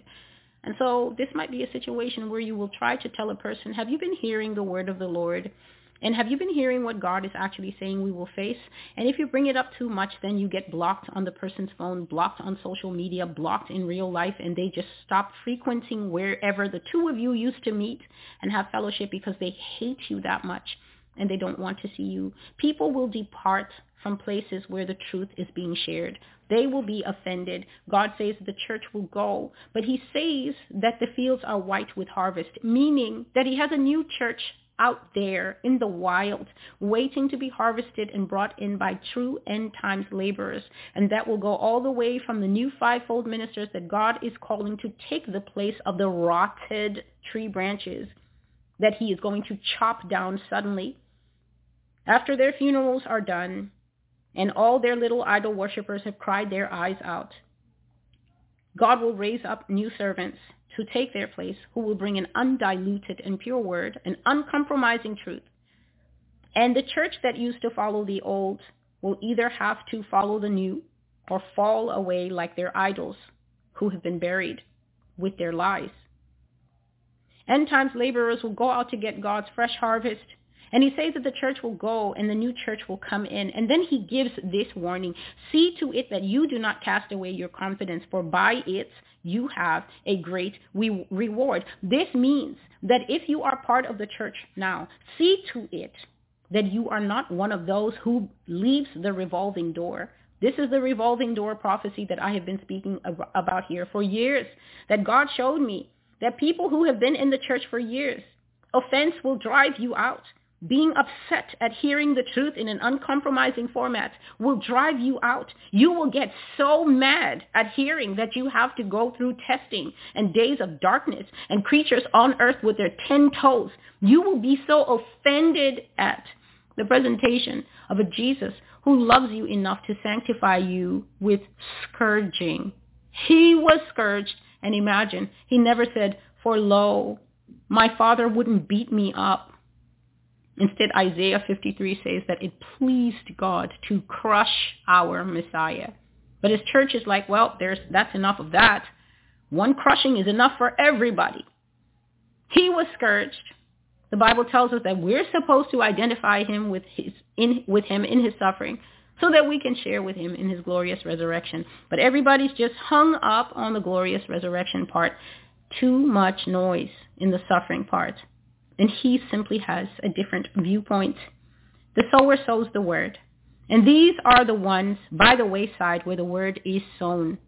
When they hear, Satan comes immediately and takes away that word that was sown in their hearts.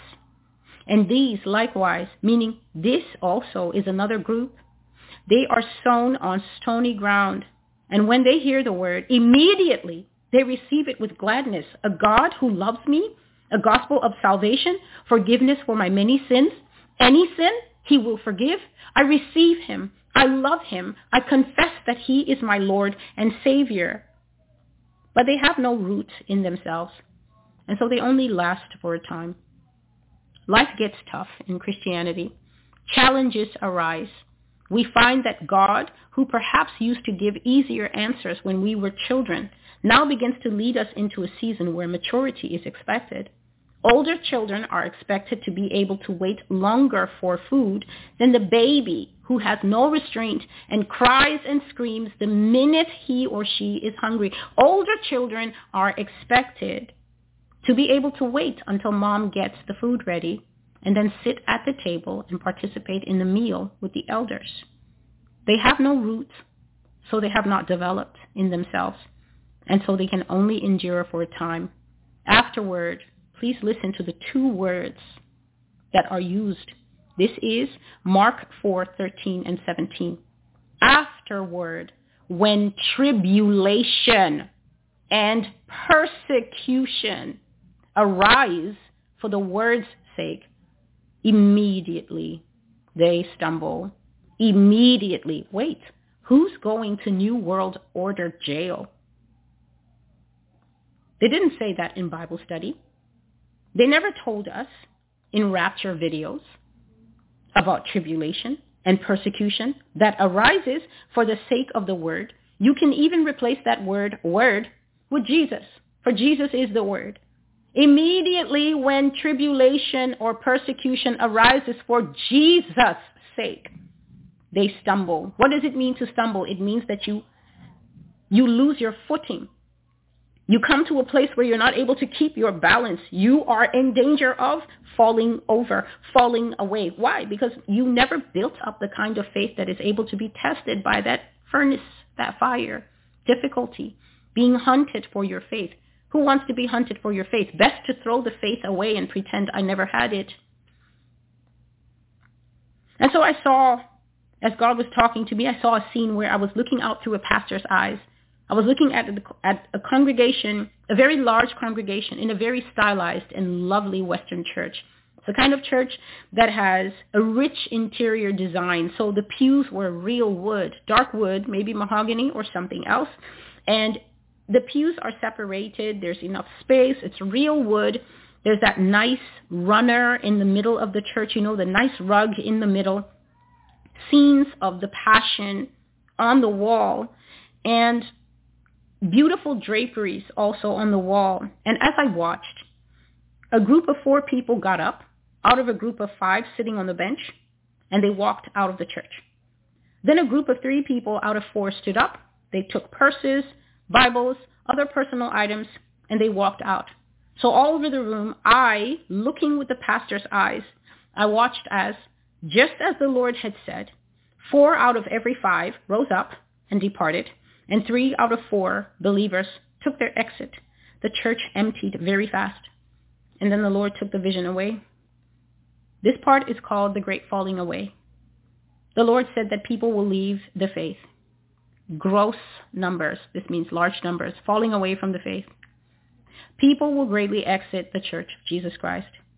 They will clamor, make a loud, excited noise for new exciting beliefs, for scientific revelations, and for false promises of other gods as interest in the Lord Jesus Christ becomes increasingly viewed as suspicious and archaic. Are you still reading that outdated Bible? Don't you know that it's been proven historically that they carbon dated all the scrolls and everything and they found that Apostle John and the others never existed?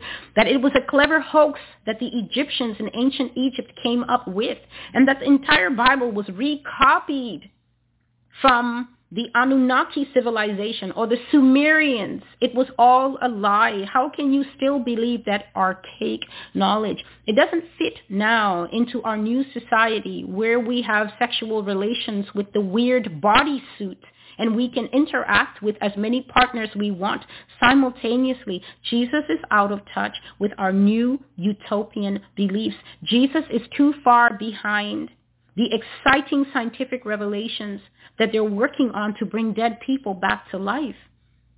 He doesn't fit.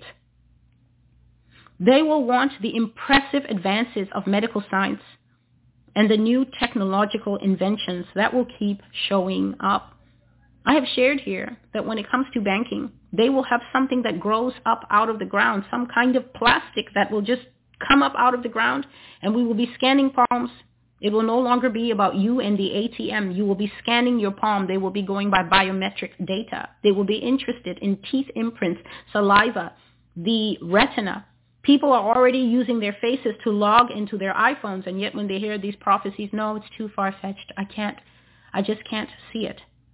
And yet the Lord is telling us here what will come. Impressive advances of science. This means that whatever they are working on now, the cloning, and everything that the Lord has revealed here, that these people will not be stopped in it. When he says the advances will be impressive, that means they shall succeed. Because who is behind it? 2 Thessalonians 2, 9 and 10. The lawless one is coming with power, signs, lying wonders. They shall achieve their goals. The clones will come out and say, I am seeking a human mate on Tinder. I am kind and not like your old boyfriends. I don't cheat. Cheat. I have been programmed to love only one woman. Watch the females of today flock to that thing to be found as its Princess Fiona. New technological inventions, he says, will keep showing up. So we are going into a time where more and more we will simply be reading these little blurbs. We've already seen that they've invented the robot dog. We've already seen that they've tried to sensitize people to living with automated things. How many people have Alexa in the house? How many people have the little Roomba going around? Do you know if that thing has a camera on it or not? It's funny now on TikTok, your cat is riding on it and you're filming it, but do you know if it has a camera? Do you know if it has a GPS that it emits? Hi, I'm here at 1515 Firefly Lane. You don't know. But you just open your house and bring everything in. The way the Greeks opened the gates and brought the Trojan horse in and brought death and destruction and conquest to themselves because they had no wisdom. Later, they will want the speculative false promises of the fallen ones who will show up promising a higher life for humans. People will prefer anything to God, and this will become very apparent in the time of the great falling away. So God is telling me, and I am telling you, out of the goodness of his own heart, that the world shall grow bored with him. And maybe this is why sometimes it's getting harder and harder to translate faith and love for God to the younger generation because God just doesn't match their video games. God doesn't match the free sex that they're into. America is not watching as your children, the youth, have gone right back to the permissive sexual immorality of your youth in the 60s. More lovers is better. That's exactly what these children are doing now. Ecclesiastes chapter 3, there is nothing new under the sun. What has been done shall be again. People will prefer anything to God. It will be hard for a man to keep his faith. Peer pressure to convert to other religions will be great in the end times. So that means even the other religions will be making a play for the available humanity. Don't go to the Christians. Haven't you seen that they're on their two millionth and two false pastor reveal? How many times do they need to steal the church offerings before you realize that those people are false? How many pedophile scandals need to be exposed? How many moral failures can one of their pastors have before you finally wake up that God, that religion is false? The Jehovah Witnesses and everybody else will be making a play for the available souls. And the church will be going through her worst era ever. Pressure to follow other religions will be great in the end times, as well as government threats against the body of Christ that will make it increasingly difficult, dangerous, unappealing, and non-beneficial to follow God. Listen to the Lord it is non-beneficial, people will feel, to die for God because there's not much of a visible benefit in laying down your life for this God that we call friend. Greater love has no man than this, but people will feel my love is not an extended warranty. It doesn't go that far. It is unappealing to face death. It is dangerous to face government persecution. It is difficult to find that you have become a demographic that is being slowly excluded and cut out from things, becoming an object of hate, of mockery, because you adhere to archaic beliefs that as we go on, God will say that we are being accused of hate speech. We've been watching social media v- videos since 2020 of pastors who continue to preach and they came and they put them in cuffs we were watching from home, from quarantine, and thinking, what a brave man. But what would happen if the bravery of that man, God suddenly extrapolated it throughout the whole church, and suddenly everyone was required to show the same bravery? What would happen? Would you still be willing to be saved? Would you still be willing to believe in this same Jesus of Nazareth that said to follow me, you must pick up your cross and then keep your feet on the same narrow path that I'm keeping? people will conclude it's not worth it to be excluded from so many gifts and benefits of the New World Order. They will depart the faith of Christ to pursue the benefits of government rule in the end times. How many prophecies have I brought here about the beast system where they will be giving out incentives and social credit score and more points if you're a snitch and more points if you do your assigned neighborhood chores and you will be considered a good citizen if you join 10 female clubs, 10 female activities. But if you're only doing the minimum, as the Lord showed me in one dream, I had the minimum amount of activities and then I be- began to receive mail. Hello, Celestial. We noticed that you are only in six female social activities. It is good to be a model citizen. You are doing the bare minimum. We have suggestions that we have chosen for you based on your personality profile. Please go through our suggestions and you are also welcome to visit the website and look at a few others that we did not consider compatible with you. How would they know what's compatible with me? Because they will have tons of compiled data off the phone, the website, shopping habits, and just their general nonstop spying. And the letter basically ended with a barely veiled threat, which was, we will give you 30 days to increase your number of activities. And then we will be in touch again.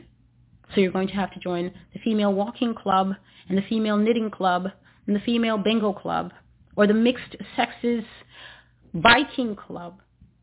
And many people will hate it. But God showed that in that future, there will be a sharp and distinctive difference between people who can hate things and still manage to control themselves because they have learned that Galatians 5, 22 and 23 show good fruits that wise people should be cultivating now in the days when the sun is up. People will leave the faith of Christ to pursue the benefits that government rule will give in the end times. Obedience means points to fly first class. Disobedience means waking up to find your bank account has been hit for 5,000 credits of repeated disobedience because you refuse to get extra club activities and so they will just take a chunk of your monthly earnings. And then if you complain, they will hit you with a second fine for anti-obedience or whatever they will create in those days. And so people will not be interested in the slow God who wants them to wait and pray and stay faithful and endure hardship as a good soldier of Jesus Christ. They won't care for that. They will be greatly enraptured by the flashy miracles and the rapid results that the fallen angels will be bringing along with AI technology. And the fallen angels themselves will be a spectacle in themselves. So they will be a whole carnival sideshow by themselves. I shared uh, a prophecy here about the angel that was on fire, how an angel actually manifested in front of us. It was supposed to be a big event and, and all the people in the neighborhood where I lived at the time were like, we're going and it was it was known but at the same time not known that this was going to happen. And I, I knew about this. I knew this was going to happen and said, and so I said, I will surely not miss this event. But we didn't know what the event was going to be. And when we gathered out outside at the particular time, an angel manifested in a column of fire. An actual angel showed itself standing so tall and majestic like this in a column of fire in broad daylight and come and see people this is of God. This is majestic. People allowing their children to go near to what is effectively a tiger standing there with no leash. And at the same time, the sky was opening. God was showing a second dimension behind the sky. And while everyone was transfixed with that false manifestation on the ground, I was more interested in knowing why is the sky opening up a massive diamond-shaped hole and showing an entire different world behind it. And so there are people on Earth waiting for aliens to arrive, excited because the aliens will be offering things like lengthened life, more technology, interstellar travel, and all that. So then what do we expect God to do about the behaviors that we have? I'm speaking to those people who God will speak to you once and you will know that the Holy Spirit has told you, I want you to do this or I want you to stop doing it, but then you don't listen I don't know how many times I see that the evidence that God has been speaking to you is sometimes very visible in the com- in the in the comment section of this blog. The Lord has been speaking to you and you have been disrespecting him and not doing what he said. And then I will bring a prophecy and I will speak and as the tongue in my mouth is led by the Spirit, my speech goes here and there and then someone will say, this is true. He's been telling me to do this for two months now. Imagine. Imagine God going after you like a nanny for two months and you think yourself higher than the great spirit of Jesus. You don't obey until a mere human being speaking by the Spirit hits you in the heart with an arrow. Not a poison arrow, but an arrow that brings conviction. And then out of your mouth comes what's in your belly, disobedience. And then we all see, ah, God cannot speak to this one, and this one wakes up like Abraham, who heard in the night, give me Isaac, your only son. And the Bible says, in the morning, Abraham woke up, took the boy and some wood and some servants, didn't even talk to Sarah, and off he went to sacrifice all he had. Didn't say, is that you, God? Depart from me, Satan. Didn't say anything like that. Heard the word, and the next morning his feet were moving into obedience. And here are we in the final times where obedience to the voice of God is the difference between life and death. Don't speak right now, Todd. These men are on edge. They're looking for those that they call terrorists, treasonous against the government. They're searching your home right now, Todd. They might be breaking a few things. They might be eyeing your wife. Be still, my son. Hold your tongue. And then they do a little bit too much and Todd goes, hey, what is that? Out goes the bullet. Sorrow piercing the heart of your wife as she watches you, the protector and keeper of the home, fall to the ground, all for the sake of the tongue that burneth like a fire in the mouth of this last generation. The tongue that cannot be tamed. And yet the Bible says the one who bridles his tongue, it is like somebody that has conquered a whole city. The man who bridles his tongue bridles, and that means control. To bridle an animal means that you put the muzzle on it, and if you pull this way, the animal goes this way. You pull that way, the animal responds. You bridle your tongue. The, the Lord says you control all the members of your body. What a mystery. That mastery of speech and control of the mouth can actually be the root by which a man or a woman can resist adultery. What a mystery that God says that if you develop enough self-control to keep this thing under wraps, you can't be tempted by someone flashing her goodies to you.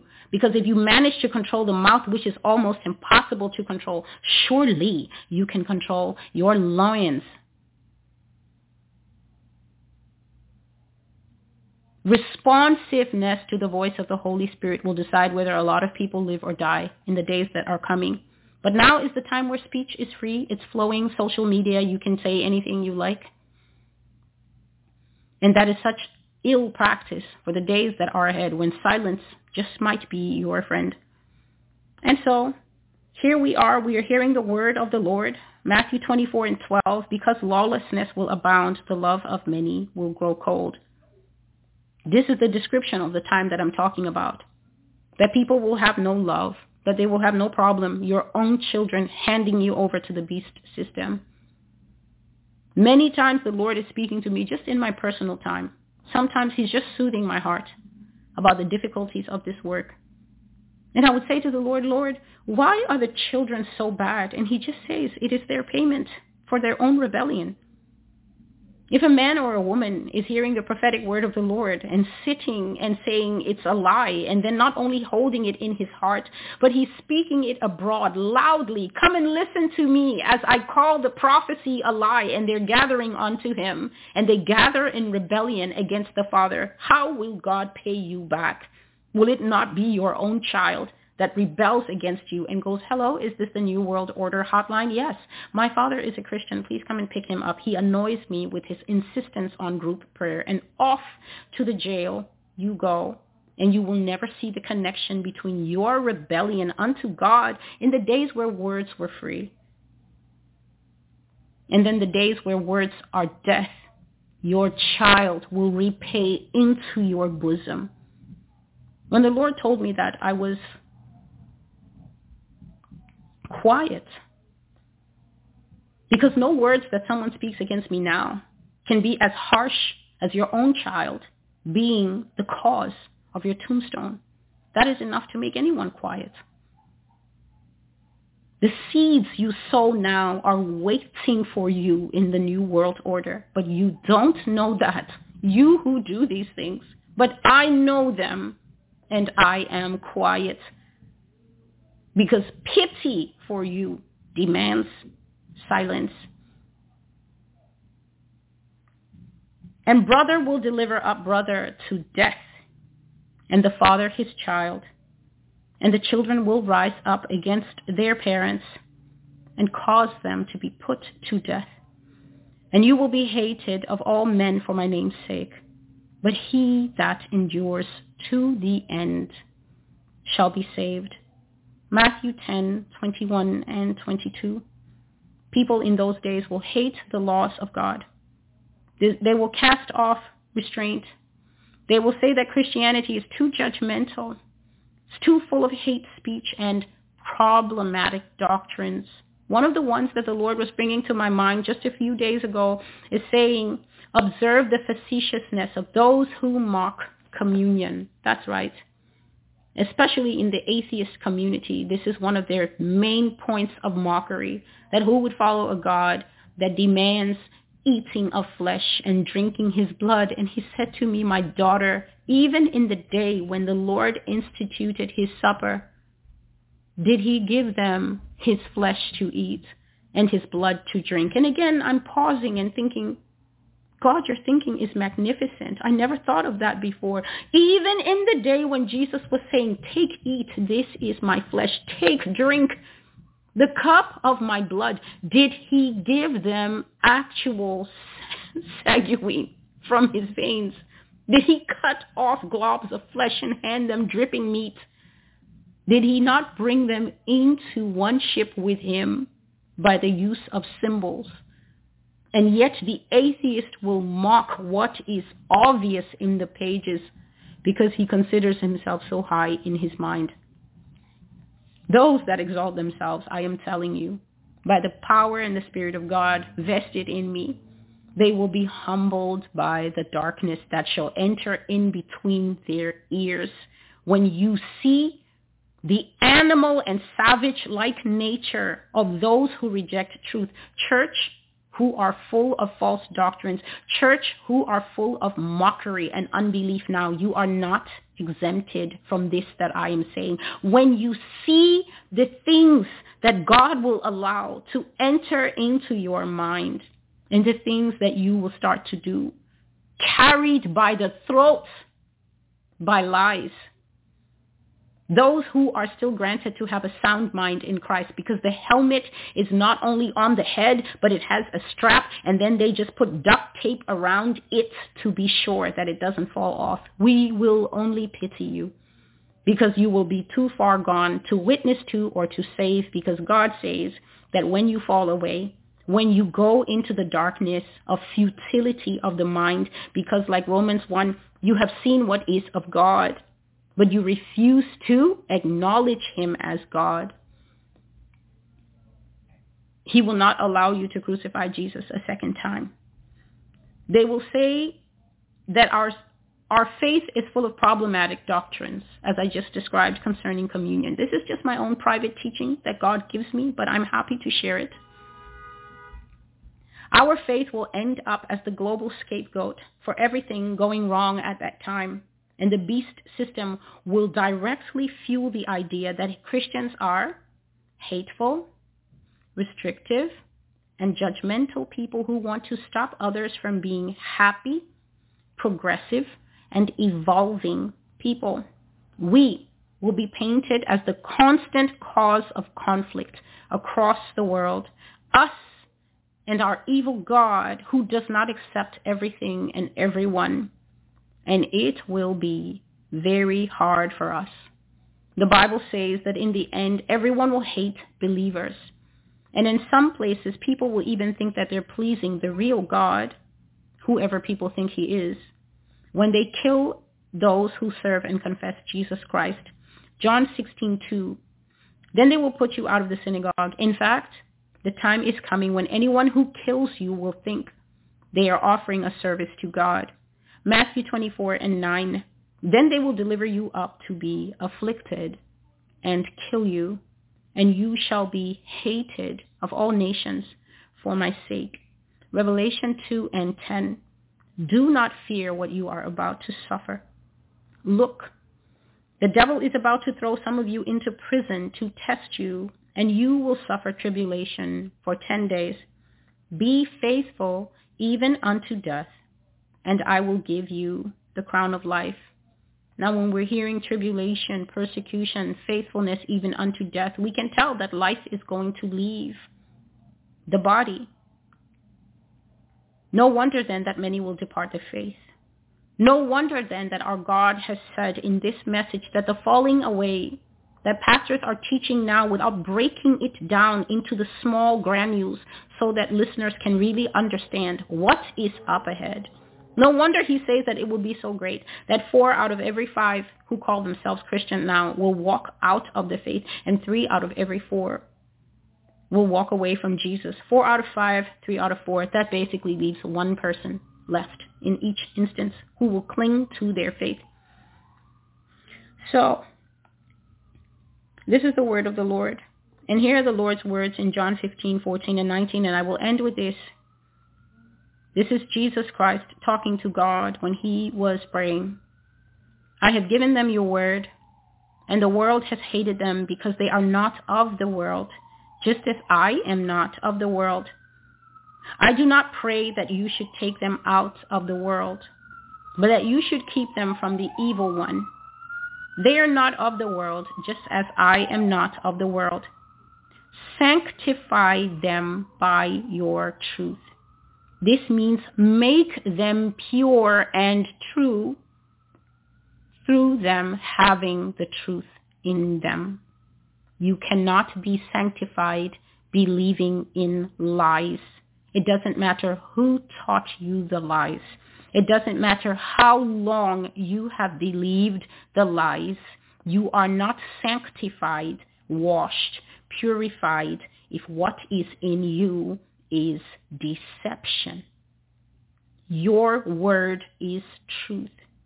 As you sent me into the world, I also have sent them into the world. And for their sakes, I sanctify myself that they also may be sanctified by the truth. May the Lord minister the words of this prophetic message to those who consent to be taught by him. I am Celestial, and this is the Master's Voice. God bless you and thank you as you continue to come to this channel. May you continue to receive the Lord's word as it has been given to me, taught to me, shared to me, faithfully written down in many notebooks over the years and kept so that God can know that his word is being stewarded as faithfully as I am capable. Thank you for supporting the channel. Thank you to those who are a blessing to this channel. I pray that the Lord may return all of your seed to you and know that my heart uplifts you before the Father as you remember me. I pray for those who want to hear the Lord's word, that the word will not be taken away by evil birds, or the word will not found, find stony purchase in your heart, but that it will go in and that your roots will go down deep enough so that you can remain and endure until the end. Until I see you again, God bless you and goodbye.